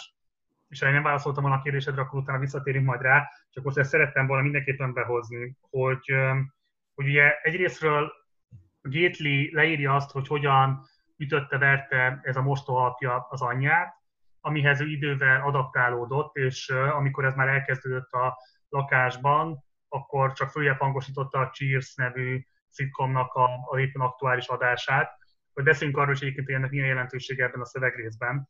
De hogy itt konkrétan úgy fogalmaz aztán a szöveg ezzel kapcsolatban, és akkor ezt még szintén felolvasnám, hogy kiskorában éjjel néha rugónyekergést, meg egyéb hangokat hallott a hálóból, és félt, hogy a rendész, tehát ez a mostoha apa, veri az anyját az ágyon. Aztán adott ponton, anélkül, hogy bárki félrevonta és felvilágosította volna, magától megértette, hogy ezek a hangok ilyenkor nem azt jelentik, hogy bántják az anyját. Ahogy mostában felidézi a hangok, amiket az anyja a konyhában vagy a nappaliban adott ki verés közben, kísértetiesen hasonlítottak a hálószoba azbesztes, farosnemez falán átszűrődő szexhangokra, ami Gatelyt eléggé kikészít, és többek közt ezért hárítja az emlékezést, ha ébren van. És hogy egy picit beszéljünk erről, Balázs, hogy ez most csak nekem tűnik elsőre egy problematikus analógiának, vagy te szerinted is érdemes esetleg ezt egy picit problematizálni a nézőink számára, nevezetesen, hogy a szexuális kielégülés, illetve az abúzus élmény hogyan kerül egymás mellé, és hogyan kerül egyenértékűként ábrázolásra a szövegben, vagy pontosabban, hogy mi ezzel esetlegesen az a szándék a válasznak, amit most elsőre nem detektáltunk, de lehet, hogy ezzel félreértettük őt, és, és, és olyan szándékot tulajdonítunk neki, amit, vagy tulajdonítok én neki, amit ő egyébként pont elkerülni akart. Tehát hogyan olvassuk ezt, hogy a Gately anyának a szexuális élménye az a verés élményével egyenértékűként, ugyanolyan hanghatásokkal leírtként kerül interpretálásra a Gately által itt. Szerintem itt kétféle elfolytás működik. Az egyik az a, az a hagyományos szüleinket nem szívesen látjuk, halljuk szex közben, és hogyha szerencsénk volt látni, hallani őket, akkor nem szívesen emlékezünk erre vissza. Ez az egyik, a másik pedig az, hogy magával a veréssel, a konkrét fizikai bántalmazással kapcsolatban a Gatelyt bűntudat kínozza, amiért, amiért soha nem segített az anyjának a segítségére, sietett az anyjának a segítségére. De azt leírja a szöveg, hogy ő mindig csak így otthagyta az anyját és a rendészt, hogy verje szét a rendész a az anyát, annak ellenére, hogy ő már gyerekként erősebb volt, mint a rendész. Tehát érthető módon ez, ez is elfolytás alá esik, hogy ő miért, mi a francért hagyta, hogy a rendész bántalmazza az anyját, amikor megvédhette volna. És mondom, ettől eltérő okokból a szex is tabu a tudattalanja számára. És szerintem ez a kettő csúszik így itt egybe egy ilyen totális, totális tiltásba, egy olyan ős jelenetbe, ha tetszik, ami lehet, hogy csak fantazmagórikus, amelyben a rendész egyszerre bántalmazza és koitál az anyjával és az anyját. És szerintem ezt körbejárja a szöveg elég részletesen, hogy hogy mondjam, tehát hogy ilyen pé cé-ségi problémák számomra itt sosem merültek fel azzal kapcsolatban, hogy itt a szöveg bármilyen szinten azt közvetítené, hogy, hogy ez bárhogyan is rendben lenne ez a, ez a kis nukleáris család, ez a hármas, amiből ugye a gyerek és a muter alkoholista lesz, ez a rendész, ez meg hát ennél ellenszenvesebb figura kevés van az egész regényben.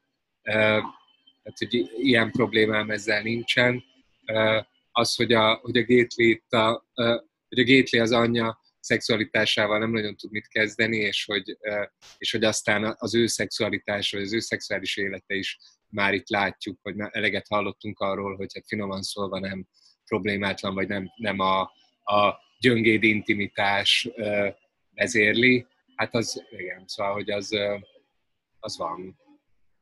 Nem akarok ilyen túlfeszített lényeglátás bűnébe esni, de hogy plauzibilisnek tetszik az az olvasat, hogy valóban itt a Gately bűntudata okán olvasódik így a szexuális kielégülése az anyjának, hiszen nem volt képes megvédeni őt, és könnyebb ezzel a, fajta, ezzel a tudattal együtt élni, hogyha ő úgy tekint erre az erőszak cselekményre, mint ami egyenértékű volt a szexuális kielégülésre, tehát valamilyen módon örömforrás lehetett az hát igen, hát igen, hát igen. Csak közben meg szövegszerűen, szövegszerűen nem ez van szerintem itt ebben a részben, és ugye az egy nagyon súlyos probléma általában a családon belül erőszakról való közbeszédben, hogy nagyon nehezen válik el mondjuk például, tehát ugye nagyon tiszta az a helyzet, amikor nyilvánvalóan fizikai bántalmazásnak esik áldozatául egy nő, egy férfi által, tehát ott a közvélemény is elég egyértelműen ezeket szerencsére most már elítéli, ezt nem kell különösebben magyarázni, bár egyébként a mi kamaszkorunkban szintén ez egyáltalán nem volt így, ez csak egy zárójeles megjegyzés. Viszont szerintem a szexuális bántalmazás családon belül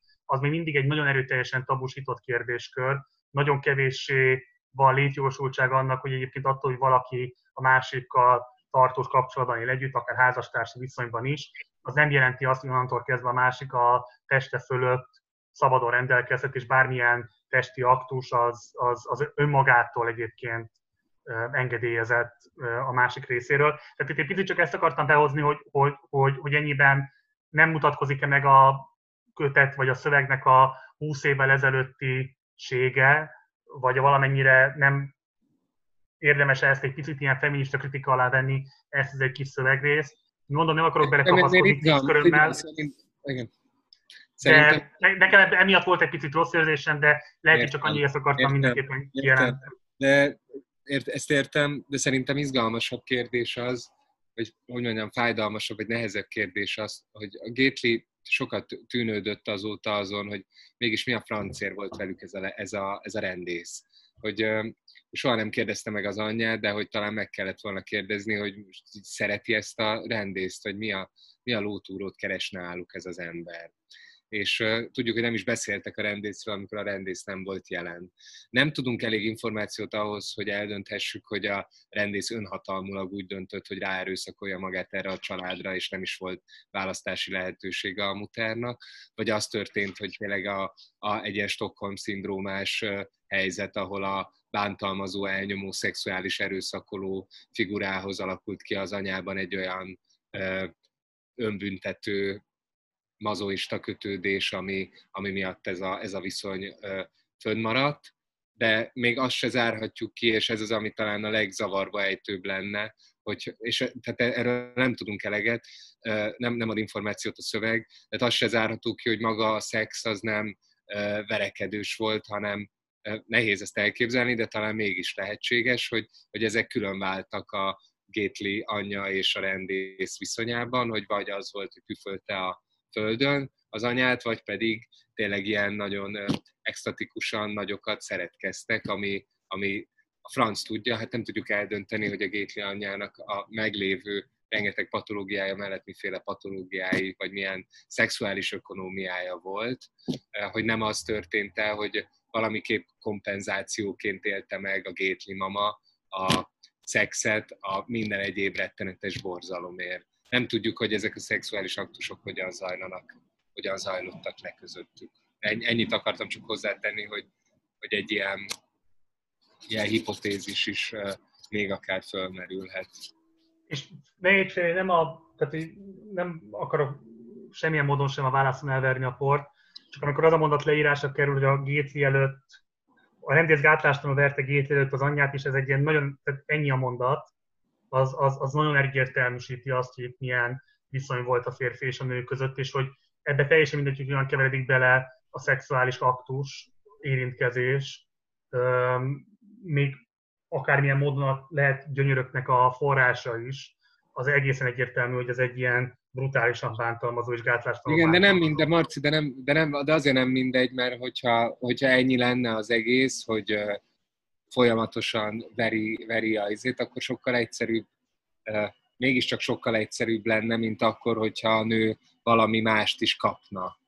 Érted? A, csak ennyiben nem mindegy, csak ezt nem tudjuk eldönteni, hogy kap-e valami fajta gyönyört is, ami esetleg még szorosabbra fűzi a szálakat, és még felbonthatatlanabbá teszi, vagy hogy a nő mennyi gyönyört lel abban, hogy verik, ami meg aztán tényleg a legrettenetesebb, és leg borzasztóbb, csak hát tudunk ennyit a mindenféle patológiákról, hogy, hogy nem, oké, ezt most ki, ki kell nyilván mondani, hogy, hogy ez nem egy ilyen objektív értelemben vett gyönyör, hanem nem így értem, hogy élvezi, hogy verik úgy, hogy ez egy jó helyzet, egyáltalán nem erre gondolok, hanem arra, hogy ahhoz, hogy ezt meg lehessen érteni, hogy valaki miért tart fönt egy ilyen kapcsolatot, ahhoz igenis számba kell venni a, ezt a Stjoplián, ilyen Stockholm-szindrómásnak nevezett, ö, ö, nagyon fura, kifordult ö, élvezeti faktort, ami lehet, hogy tök máshogy működik a szex közben, mint a, mint a padlónpüfölés közben. Csak erről nem, nem, nem ad eleget a szöveg, hogy erről lényegi, lényegében gondolkozzunk. Mindezt ezt felírtam, és lehet, hogy akkor erre még kicsit később visszatérni, még akarok lehet egy kicsit gondolkodni, ö, és ezt valamilyen új felfedezésem, akkor majd még visszahoznám. És akkor bocsánat, az utolsó ja, ja. harmadik pont, amit akartam mondani, a Gately delíriumával kapcsolatban. Ezt, hogy beszéljük egy pillanatra csak a Cheersről, illetve erről az egész sitcom kérdéskörről. Ugye legutóbb a Mesh volt, ami bejött ilyen referenciaként, most ez a Cheers nevű. Hát ugye ez, ez, ez tényleg egy ilyen klasszikus sitcom volt, tehát ha jól emlékszem, ez egy ilyen bárban játszódó, tényleg ilyen egy helyszínes, vagy maximum néhány további ilyen addicionális helyszínt behozó, de alapvetően egy ilyen amerikai pubban játszódó napi vagy talán heti szitkom volt. És itt az egyik ilyen szereplőre utal, erre a Normra visszatérően a, a, a Gately. Um, ugye egyrésztről ugye az, az egész szórakoztatás kérdéskör, ezt már többször beszéltük, hogy mi a különbség a szórakoztatásnak azon formája között, amit a Incandenza papa keresett, és mi a különbség a között, ami, ami egyébként a hollywoodi tudatipar által ilyen, ilyen mainstream formákban, meg, meg elképesztő mennyiségben gyártódik, és aminek ugye a kritikája részben maga ez a kötet. Van egy megkülönböztetett jelentőség olyan értelemben itt a Cheers-nek, mint amilyen szempontból volt korábban a Marat édesapjánál a Másnak? Szerintem, szerintem olyan értelemben nincsen. Hát annyiban, hogy ez itt a Gately személyes önéletrajzi okokból jobban kötődik ehhez a sorozathoz, és ezt a figurát, ezt egy, egyfajta apafigurának vagy példaképnek éli meg, ami nyilván szintén egy elég, hogy mondjam, sokat mondó és szomorú instancia, hogy valaki egy szitkomból kénytelen magának egy ilyen példaképet választani. De, ez a, de azt hiszem, hogy e, e, tényleg ezt az aurális realizmust, vagy ami ugye a, a, a, a, absz, abszolút egalitárius realizmust e, e, mutatja, teszi meg jól, vagy szemlélteti jól, hogy erre mi szükség van, mert tényleg ezek a szitkomok aztán olyanok, hogy, hogy az a húsz-harminc ember, akik ott ülnek a bárban év, éveken, évadokon keresztül, anélkül, hogy egy e, mukkot is szólnának, hát az nagyon... E, Hát az tényleg úgy az emberben fölkelti a vágyat, hogy csináljon egy olyan, olyan filmet, amiben mindenki beszélhet. És ennek nyilván nem csak ilyen politikai okokból van jelentősége, hanem abból is, hogy a, hát hogyha a néző így megszokja, hogy csak azok léteznek, akik ő maga, vagy akikkel közeli kapcsolatban van, és a többiek azok csak egy ilyen elmosódott háttér, hát az mondom nem csak politikailag, hanem így etikailag is elég veszélyes habitusokat tud meggyökeresztetni esetleg a nézőben. Ja. Ja, igen. És akkor miért lezárnám csak ezt a szövegrészt, hogy volt ez a kérdésed, és közben itt akartam időt nyerni magamnak, hogy tudjak rajta rendesen gondolkodni, hogy ugye az, az szerintem ott az volt a legérdekesebb, hogy, hogy ugye miközben ez egy ilyen nagyon uh, egyszerűen politikai szempontból vett elgondoláson alapszik, hogy olyan filmet csináljon, amelyben a háttérszereplők is ugyanolyan beszélő részesei a történetek, mint a kiemelt alakok, hogy ez hogyan válik egy ilyen uh, avantgárd gesztussá, vagy legalábbis a befogadói oldalról valami rendkívül elemelt, vagy nagyon uh, absztrakt gesztussá, miközben semmilyen fajta szándék nem volt benne, hogy egyébként ez mennyire érdekes, hogy, hogy bizonyos értelemben, és próbáltam közben találni analógiát, de nem nagyon találtam sajnos, amit hasonlóképpen lehetne ide citálnom most, de ez most lehet, hogy csak az én memóriámnak a, a elvásodtságát jellemzi. Tehát, hogy hány ilyen művészeti gesztus van egyébként, és ez tényleg egy ilyen általános dolog, hogy, hogy valami, ami, ami pusztán csak ilyen politikai szempontból vett jelentősége van, de közben meg befogadói oldalról, tehát alkotói oldalról, de befogadói oldalról meg pont ettől valami radikális esztétikai állításnak tetszik, vagy, vagy aként hat. Um, és most tényleg gondolkozom, hogy mit lehetne mondani, ami hasonló volt, de... Hát maga... Van neked esetleg egy jó analógiát? Tessék? Van neked esetleg egy jó analógiát? Hát szerintem ez a regény, ez nagyon magára is akarja ezt olvastatni, és erre minden oka megvan. Uh, talán már akik idáig követtek minket, és itt vannak a kilencszázadik oldalon, azok már rájöttek, hogy ez tényleg nem az a, nem az, a, az öncélú, posztmodern monstrum, mint aminek be van állítva, hanem, egy, hanem ilyen nagyon egyszerű, egyszerű hétköznapi eh, dolgokról eh, gondolkodni próbáló szöveg, mint hogy két ember hogyan létesítsen egymással kapcsolatot. Hát ez egy naív, szentimentális kérdés, hogyan váltódunk meg, vagy hogyan tudunk érzelmeket őszintén megélni, vagy kimutatni. Vagy ezek tényleg... Hát, Hát, hogy mondjam, hogyha nem is kell a durvább avantgárdig menni, hogy ennél, ennél eszementebb dolgokból szülessenek műalkotások, már hogy ennél, ennél ilyen durvább, durvább kérdésekből szülessenek műalkotások. A Wallace ilyen egyszerű, naív gyermetek kérdéseket tett, vagy szeretett volna föltenni, de mégis amit létrehozott, az ugye olyan monstruózusnak tűnik, és megközelíthetetlennek, vagy elitistának, hogy so- sokan uh, eleve elijednek tőle. Szóval, hát most, oké, okay, ez nyilván megkerülöm ezzel a választ, de hogy, de hogy eh, szerintem a szöveg egy picit erre is olvastatja magát. Abszolút. Jó, és akkor egy záró dolog ehhez a részhez, hogy ugye említettük ezt a figurát, aki kintül a kórterem előtt, és akik nagyon ismerősen, tehát akinek a sziluettje, vagy a néha-néha meg, tehát néha-néha láthatóvá váló alakjának bizonyos részei ismerősen, tehát ismerősnek tűnnek a Gatelynek, és akkor itt van a végén egy ilyen megjegyzés, hogy Gatelynek vízzé válnak a zsigerei a félelemtől, túlságosan és elevenen él benne egy bizonyos, kérlelhetetlen há ká ű barna cipőjének, malacszemének, tollas Stetsonjának és harmadik világbeli elviteles gyorskaják iránti gusztusának az emléke. Tehát, hogy itt a Gately beazonosítja valakivel ezt a figurát, és hogyha figyelmesen olvasó lennék, akkor én is emlékezhetnék, hogy ki volt ez a valaki, de nem vagyok eléggé figyelmes olvasó, úgyhogy most Balázs hozzá kell fordulnunk. Legalábbis, hát, hogy nekem fordulnunk.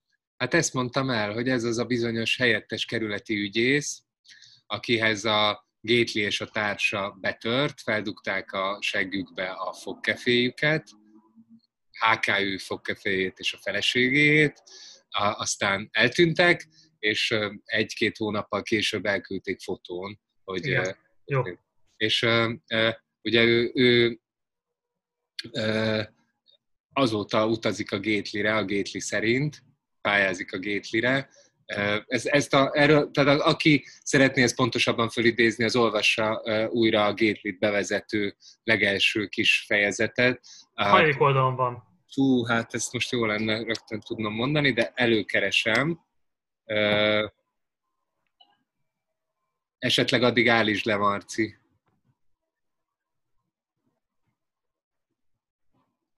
Megtörtént.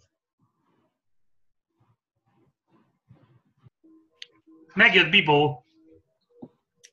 Igen. Szia, Bibó. Mennyire gyönyörű. Na bocsánat, igen, tehát hogy hol találkozunk először Don Gatelyvel, meg a há ká ű-s ügyésszel? ötvenkilencedik oldalon. ötvenkilencedik oldalon, és ott ennek, tehát ennek a félelemnek utána lehet nézni. Uh, jó. Uh, viszont uh, most egy nagyon fontos uh, bejelentés következik. Uh, ugyanis elérkeztünk ahhoz a bizonyos másik megváltoztatott névhez, amit oly régóta keresünk, és amire, amit mondtam, hogy el fogom árulni, hogy megváltoztattuk. Ez a Gatelynek a három, három álmába ágyazódik bele, azután álmodja ezeket, hogy a fantom eltűnt.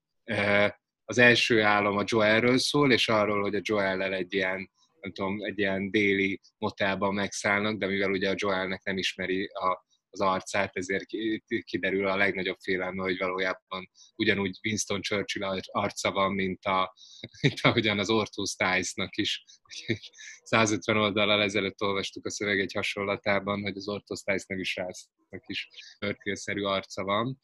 Tehát ugye ez az első álom, a második pedig Gatelynek egy missziz Very-vel kapcsolatos gyerekkori emlékéről szól. Na, ez a missziz Very az, akinek megváltoztattuk a nevét,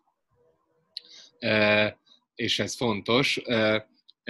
Ő az angolban missziz Wait, missziz Vári néven fut, és azért változtattuk meg, hogy ez a Vári, ez... ez valahogy így leképeződjön a magyar hangalakban. Mert hogy ez a szakasz a következőképpen zárul.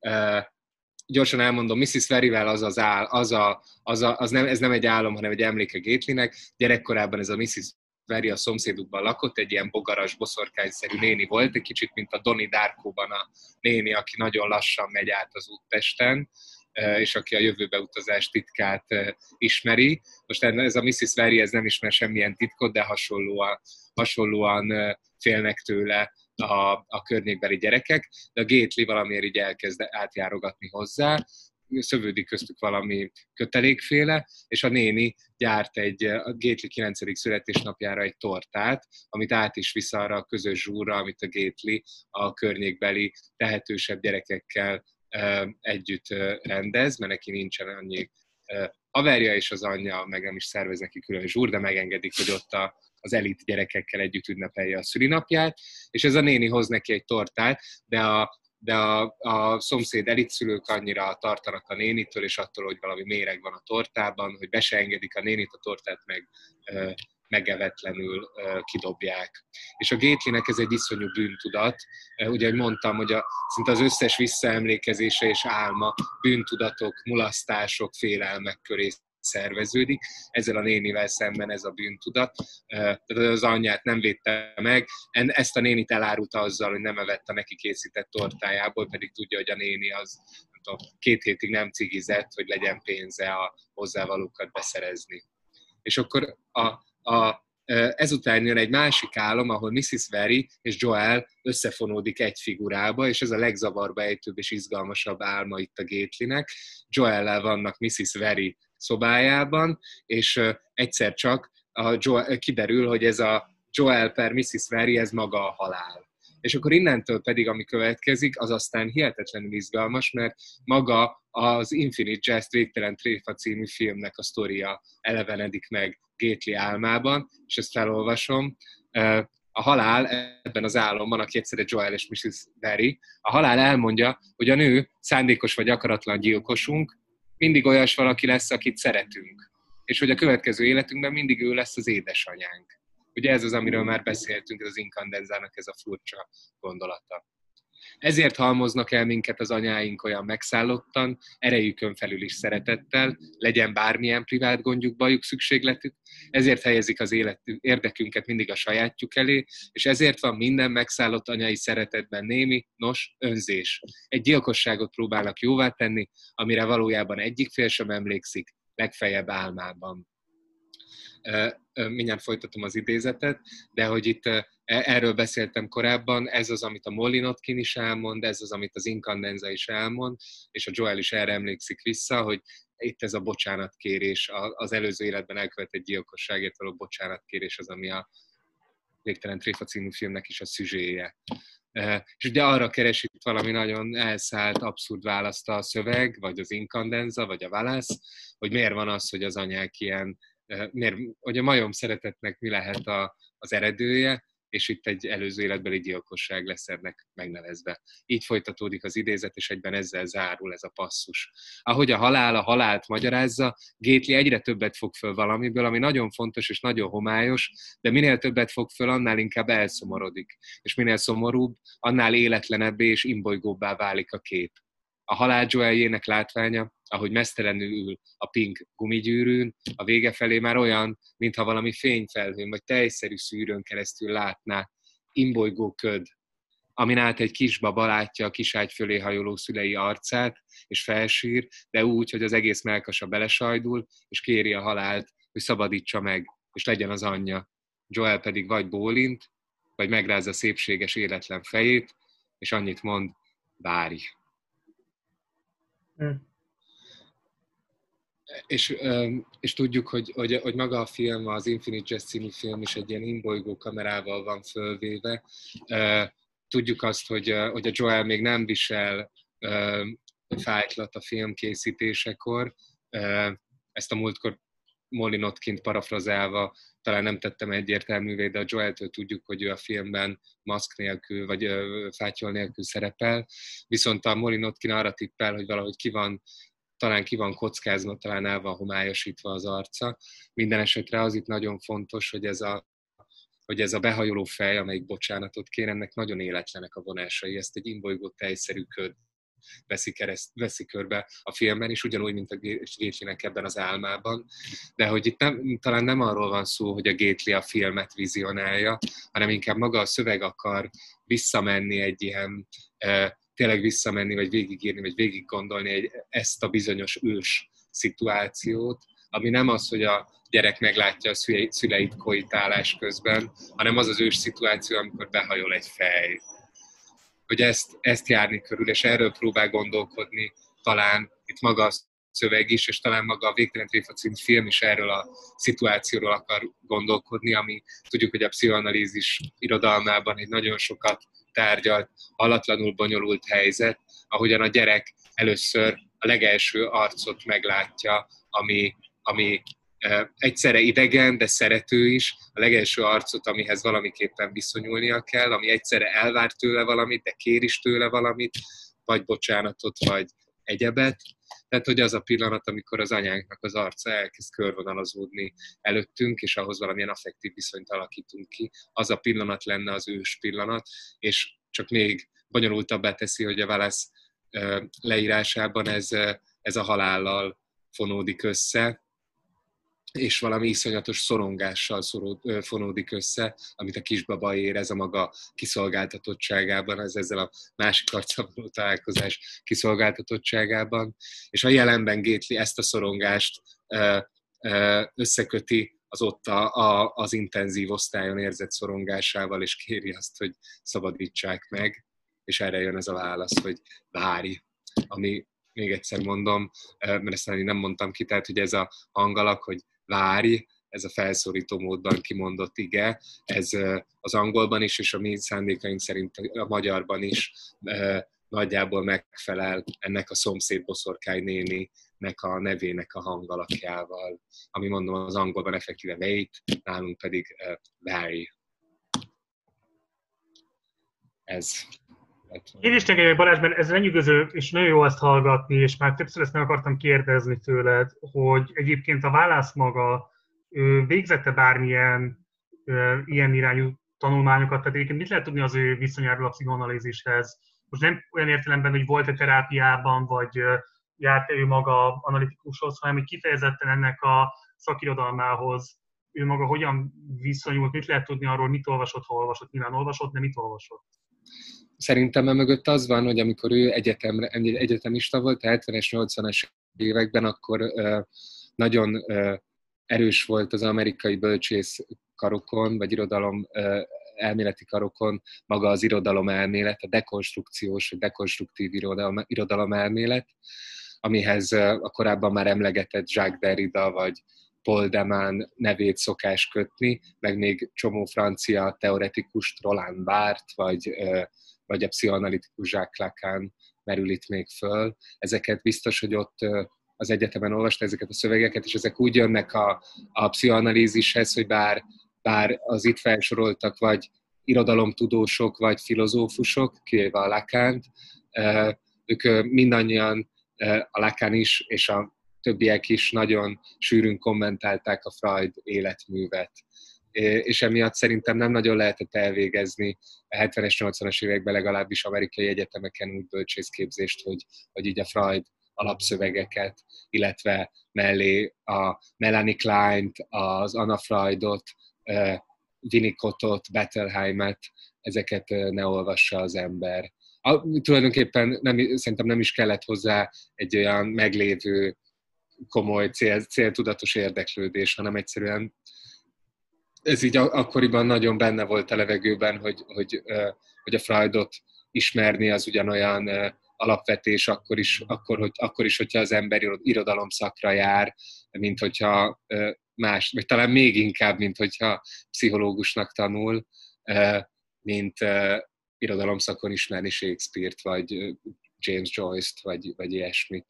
Szóval szerintem ide, ide mutat vissza ez a dolog, nem tudom, hogy most ez hogy van az amerikai egyetemeken, de van egy, van egy ilyen, a, a Wallace hagyaték az egy, az egy texasi Ransom Center nevű helyen őrződik, és utána lehet nézni a neten, ott fent van, hogy a hagyatéknak a része a Wallace könyvtára, a, az egyetemi könyvtára, tehát azok a könyvek, amiket ő tanítás közben használt, és bent tartott az irodájában magánál.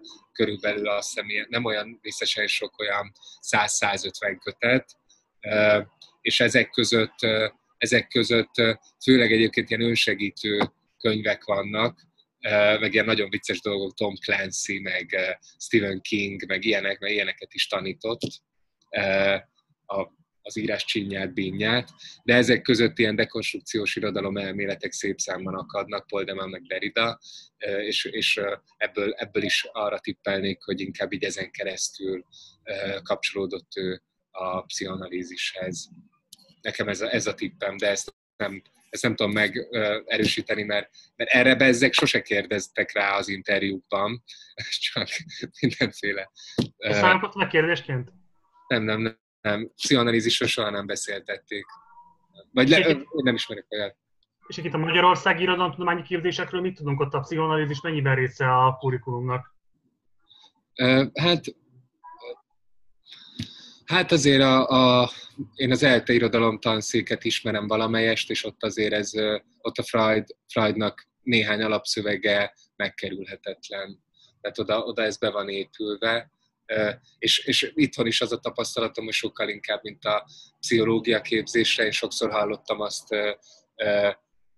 ELTE pszichológia szakra járóktól, hogy, hogy, a, hogy a tanárok azt közvetítik, hogy a Freud valamiképpen meghaladott, vagy a pszichoanalízis az egy olyan ósdi avit elbukott módszer.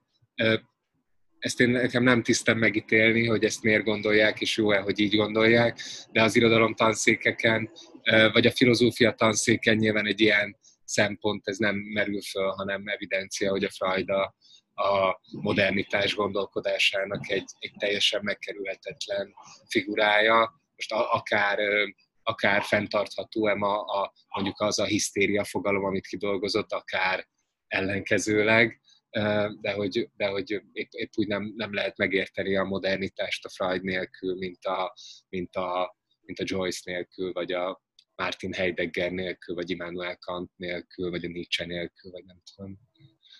Szóval így. Oké. Okay.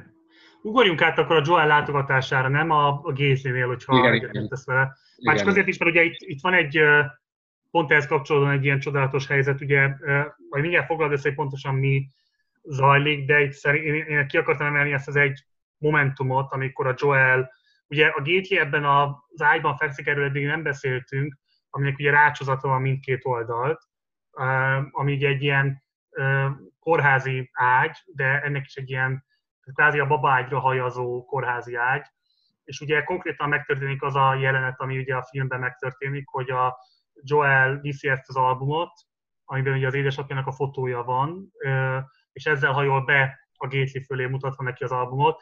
Tehát, hogy egyrészt rekonstruálódik az a jelenet, ami a végtelen tréfában látható, ahogyan a Joel fölé hajol ennek a babaágynak, miközben fölé hajol ennek a babaágynak, viszi azt a fotót, amit a saját apjáról szeretett volna megmutatni a Gatelynek. Eléggé jelentős.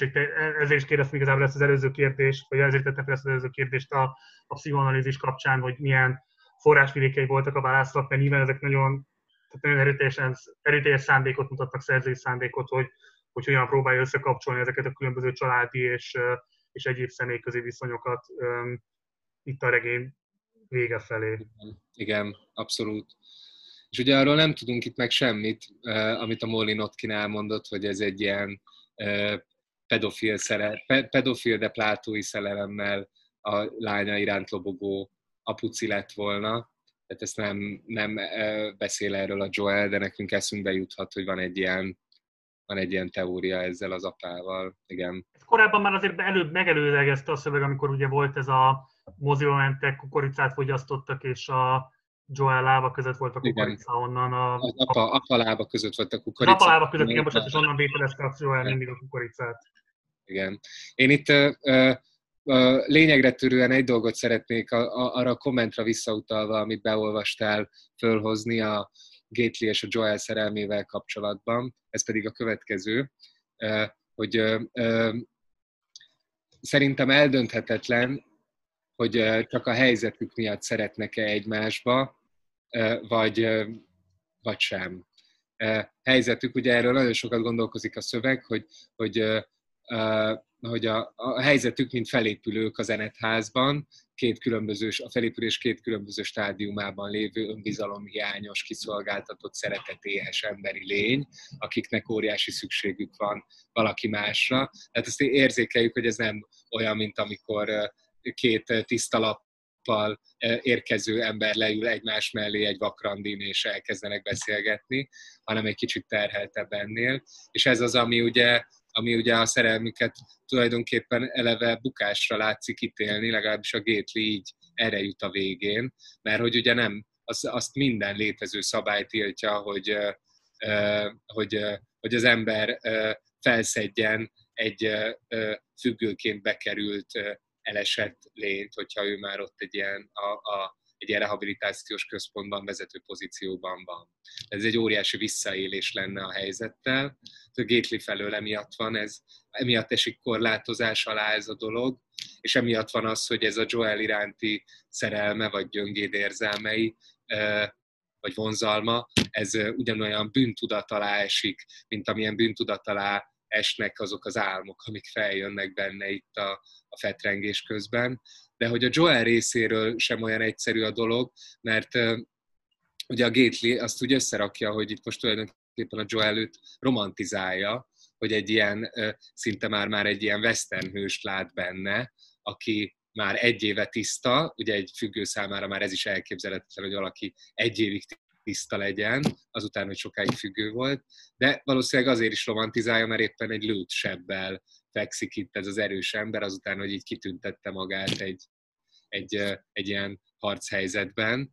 És ma, ezt ma mondta a Lili, és tök igaza volt, hogy, hogy itt az a, az a fura, hogy a Joel tulajdonképpen így vissza, hát mint egy visszaregresszál a saját Kentucky, ilyen vidékiebb, vidéki, vagy vidéki romantikusabb szemléletébe, és mint egy azért is kezd el vonzódni a Gately felé, mert annyira különbözik az Orintól, aki folyton csak nyafogott, sokkal kisebb problémák miatt, mint egy lőttsebb és, és vérmérgezés, hanem itt tényleg szó szerint némán, sztoikusan, mint egy John Wayne tűri a fájdalmat, és visszautasítja a fájdalomcsillapítót, és ez az, ami a Joelt itt még, még nagyobb hódolatra gyújtja, vagy szeretetre gyújtja. Ugye azt is tudjuk, hogy a Joel rajongott a, a, az ilyen véres, öldöklős, verekedős filmekért, és, és mint hogyha ezek lettek volna azok a személyiségjegyei, amelyeket itt így Bostonban az akadémiai életbe belépve megpróbált volna levetkőzni, és most egy kicsit itt a felépüléssel ezektől az urbánus akadémiai cuccoktól megszabadulna, és visszatérne ebbe a kislány Kentuckyben, aki a western hőst látja, látja itt a, a férfiban, és hozzá kezd el vonzódni ebbe a, ebbe a diszpozícióba. Ez, ez egy értelmű... A Gately rendkívül vonzó jelenség lehet. A maga százötven kilójával és a idióta frizurájával. Az idióta frizurájával, azzal a, a, a gondoskodási hajlamaival, a fasírtjával, és hát végül ténylegesen egy hős is, tehát hogy ott kiáll és megvédi az Eneth háziakat, az... Abban van hősiesség, igen. Van hősiesség. Kaphat kreditet. Kaphat, igen. igen. Oké. Okay. Hát ott még, amiben szerintem most nem menjünk bele már, mert fogytán az időnk, de, de amire még így felhívnám a figyelmet, hogy, hogy ez a csak, csak a mai nap gondolat, az ott nagyon szépen ki van bontva, vagy ki van fejtve, hogy ez, ez, ez micsoda, ez hogy működik a gyakorlatban, hogy a függő milyen elmegyakorlattal tudja magát rátrenírozni arra, hogy ne végtelen napok szakadatlan sorozataként képzelje el a jövőt, hanem mindig csak azt, amiben éppen benne van, és úgy lép, apró lépésről apró lépésre elviselhető lesz a leszokás fájdalma. És ez az, amit Gately megpróbál itt alkalmazni. Erről majd a következő epizódban beszélünk szerintem, hogy, hogy hogyan, arra, hogy, hogy elviselje az itteni, a jelenlegi fizikai fájdalmat. Tehát, tehát hogy, a, hogy az aktuális helyzetében megpróbálja kamatoztatni a, a leszokás során ö, elsajátított csak a mai nap, csak ez a pillanat technikát. De ezt most csak így jelzem, hogy, hogy ez lényeges, és csak most ne, ne, ne térjünk talán ki rá külön. Jó. És egy picit átugrottunk most a, a Hellnek az egy per egyben megfogalmazott beszámolóján, illetve bolyongásain. Nem tudom igazából, hogy mm, szóval most a te utótatásodra hagyatkozik, nem tudom, hogy menjünk el rögtön rá a Kenkel és Brand részre. Én itt most nagyon izé, lényegre törő lennék, a Hellről fogunk beszélni. Ez tartani fog még tovább ez a, ez a dolog, és uh, szerintem csináljuk azt, hogy a következő epizódban egy picit legyünk Hell-központúbbak, ahogyan most a Gatelyről volt inkább szó, és most csak három dolgot emelnék ki, amik ilyen nagyon ehhez a szövegrészhez kötődnek, és aztán beszélünk arról, hogy mi a Hellnek ez az állapota legközelebb, hogyha ez neked oké. Okay. Uh, mert uh, Tehát, hogy ö, ö, még sokkal-sokkal korábban ö, ö, mondtam, hogy a Stice-t is be lehet azonosítani, mint egy ö, a Hamlet szerep, mint egy szereplőt a Hamletból, és most itt ö, ö, lecsapnám ezt a labdát, a Horációval lehet őt megfeleltetni, ugyanis a Stice lesz az a figura, aki a Hell előtt látta a kísértetet, aki látta a fantomot. És erről, erről értesülünk itt, ugye a Hamletban is ez a Horáció az, aki jön is a Hellnek szól, hogy apád itt járt fönt a várfokon. Itt a Stice az, aki, aki nagyon, tehát ő nem tudja, hogy a Hellnek az apja lett volna ez a fantom, de de mi össze tudjuk rakni, hogy valószínűleg a fantom baszogatja a Stice-t azzal, hogy a cuccait ide-oda rakosgatja már hónapok vagy hetek óta, és most ide ragasztotta az ablakhoz. És ez az egyik, amit így kiemelnék, hogy ez egy ilyen Hamlet-Horáció találkozás, ez az oda, ez a, ahogyan itt a, a fent a várfokon, vagy itt a, a, az Etának egy folyosóján összefutnak ők ének évadján. De hogy ez még jobban megerősíti azt, hogy a Hell valami hamleti mélabúban bolyong itt a, bolyong itt a, a várfokokon, vagy, vagy itt az éjszakai Etán. És e, e, beszélünk majd arról, hogy mi ez az állapot. Most az magával a, magával a leírással kapcsolatban remélném csak ki azt, hogy e, jusson az eszünkbe az a bizonyos kulcsfontosságú jelenet a regénynek a közepetájáról, ahol James Incandenza narrál, az a, a bizonyos matracos jelenet, amikor kitalálta ugye az annuláris fúziót. Uh-huh. Tehát az a jelenet, annak a jelenetnek a nyelve iszonyatosan hasonlít arra a pusztán regisztráló, nagyon tárgyilagos nyelvre, amit elkezd működni a Hellben. Ez, ezt a nyelvet volt, ez, ezeket a heles fejezeteket volt a legnehezebb fordítani.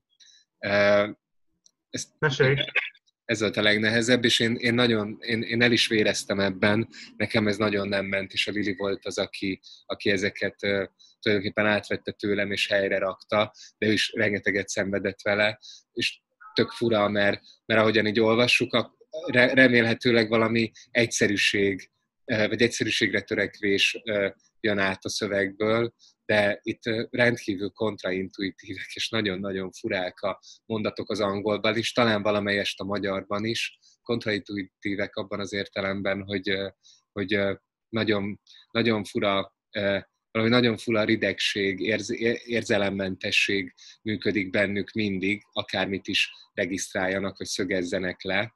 Ugye ebben a leg meghökkentőbb, és a leg, legfontosabb a számunkra az, amikor a Hell azon töpreng, hogy már a tenisz se számít neki semmit, és hogy soha nem volt vele ilyen, hogy a tenisz ne számítson, de most jelenleg azt is teljesen, teljesen vagy, sőt, inkább abban reménykedik, hogy el fog maradni ez a hétvégi adománygyűjtő gála mérkőzés sorozat, hogy ilyen még soha nem volt vele, hogy ebben bízott volna, hogy ne kelljen majd teniszeznie.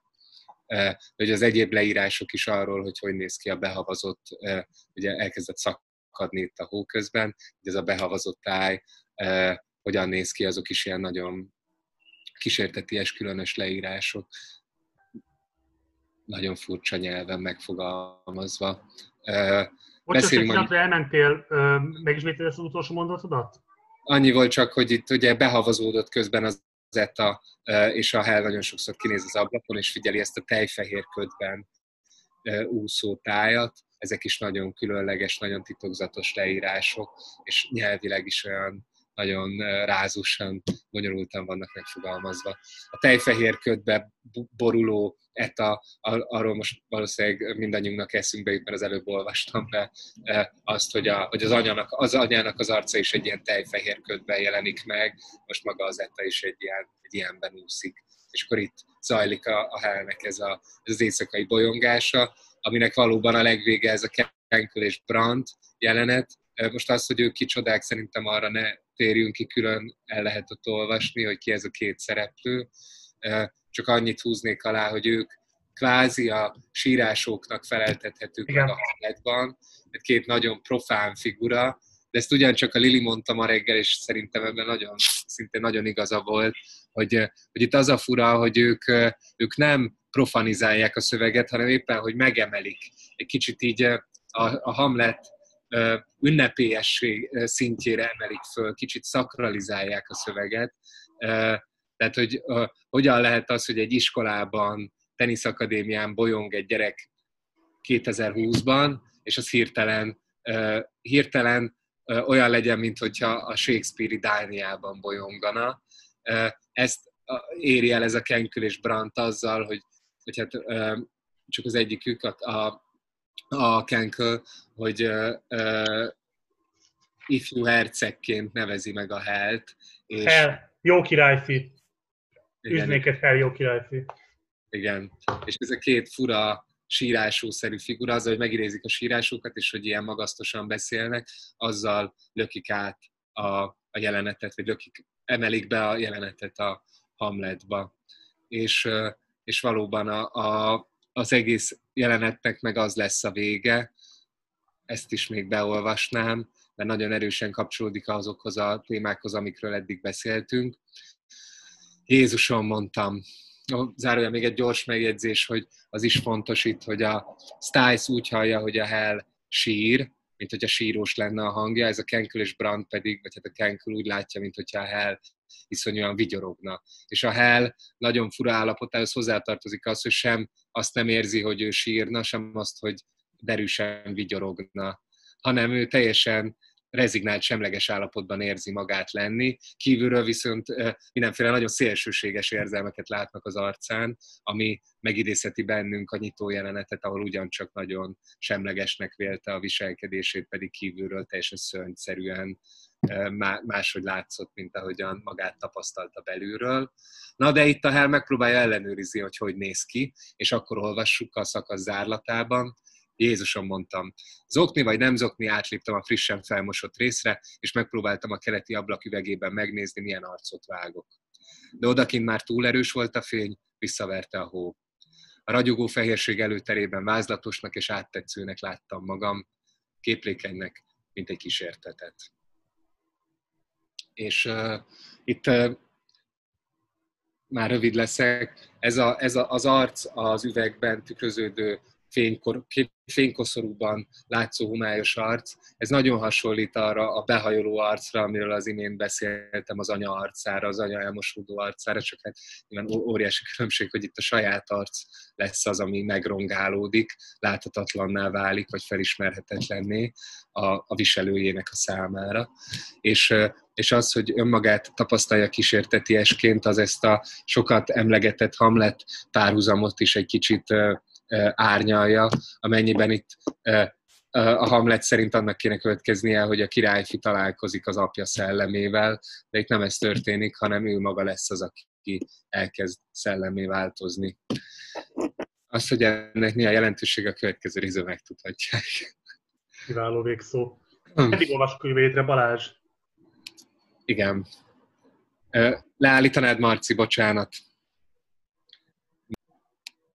A rövid kupaktanács után akkor tehát abban maradtunk, hogy ugye a kilencszázötvennegyedik oldal aljáig kell olvasni, vagy az addig olvasunk jövő hétre. Tehát az a rész, amikor, és ezt az elkönyveseknek mondom, ami már úgy kezdődik, hogy fent a szobályban kiderült, az már az utolsó hétre fog maradni, az lesz az utolsó szakasz. Ez a röpke, hát ötvenkilenc oldal, hatvan. Ez lesz a jövő hét anyaga. Jó, és akkor jövő héten még megbeszéljük azt is, Balázsra, hogy akkor a lezárás után, tehát miután kiolvastuk a regényt, milyen módon próbáljuk meg akkor ezt egy ilyen közös feldolgozásban, vagy közös kiértékelésben is még esetleg átfolyatni.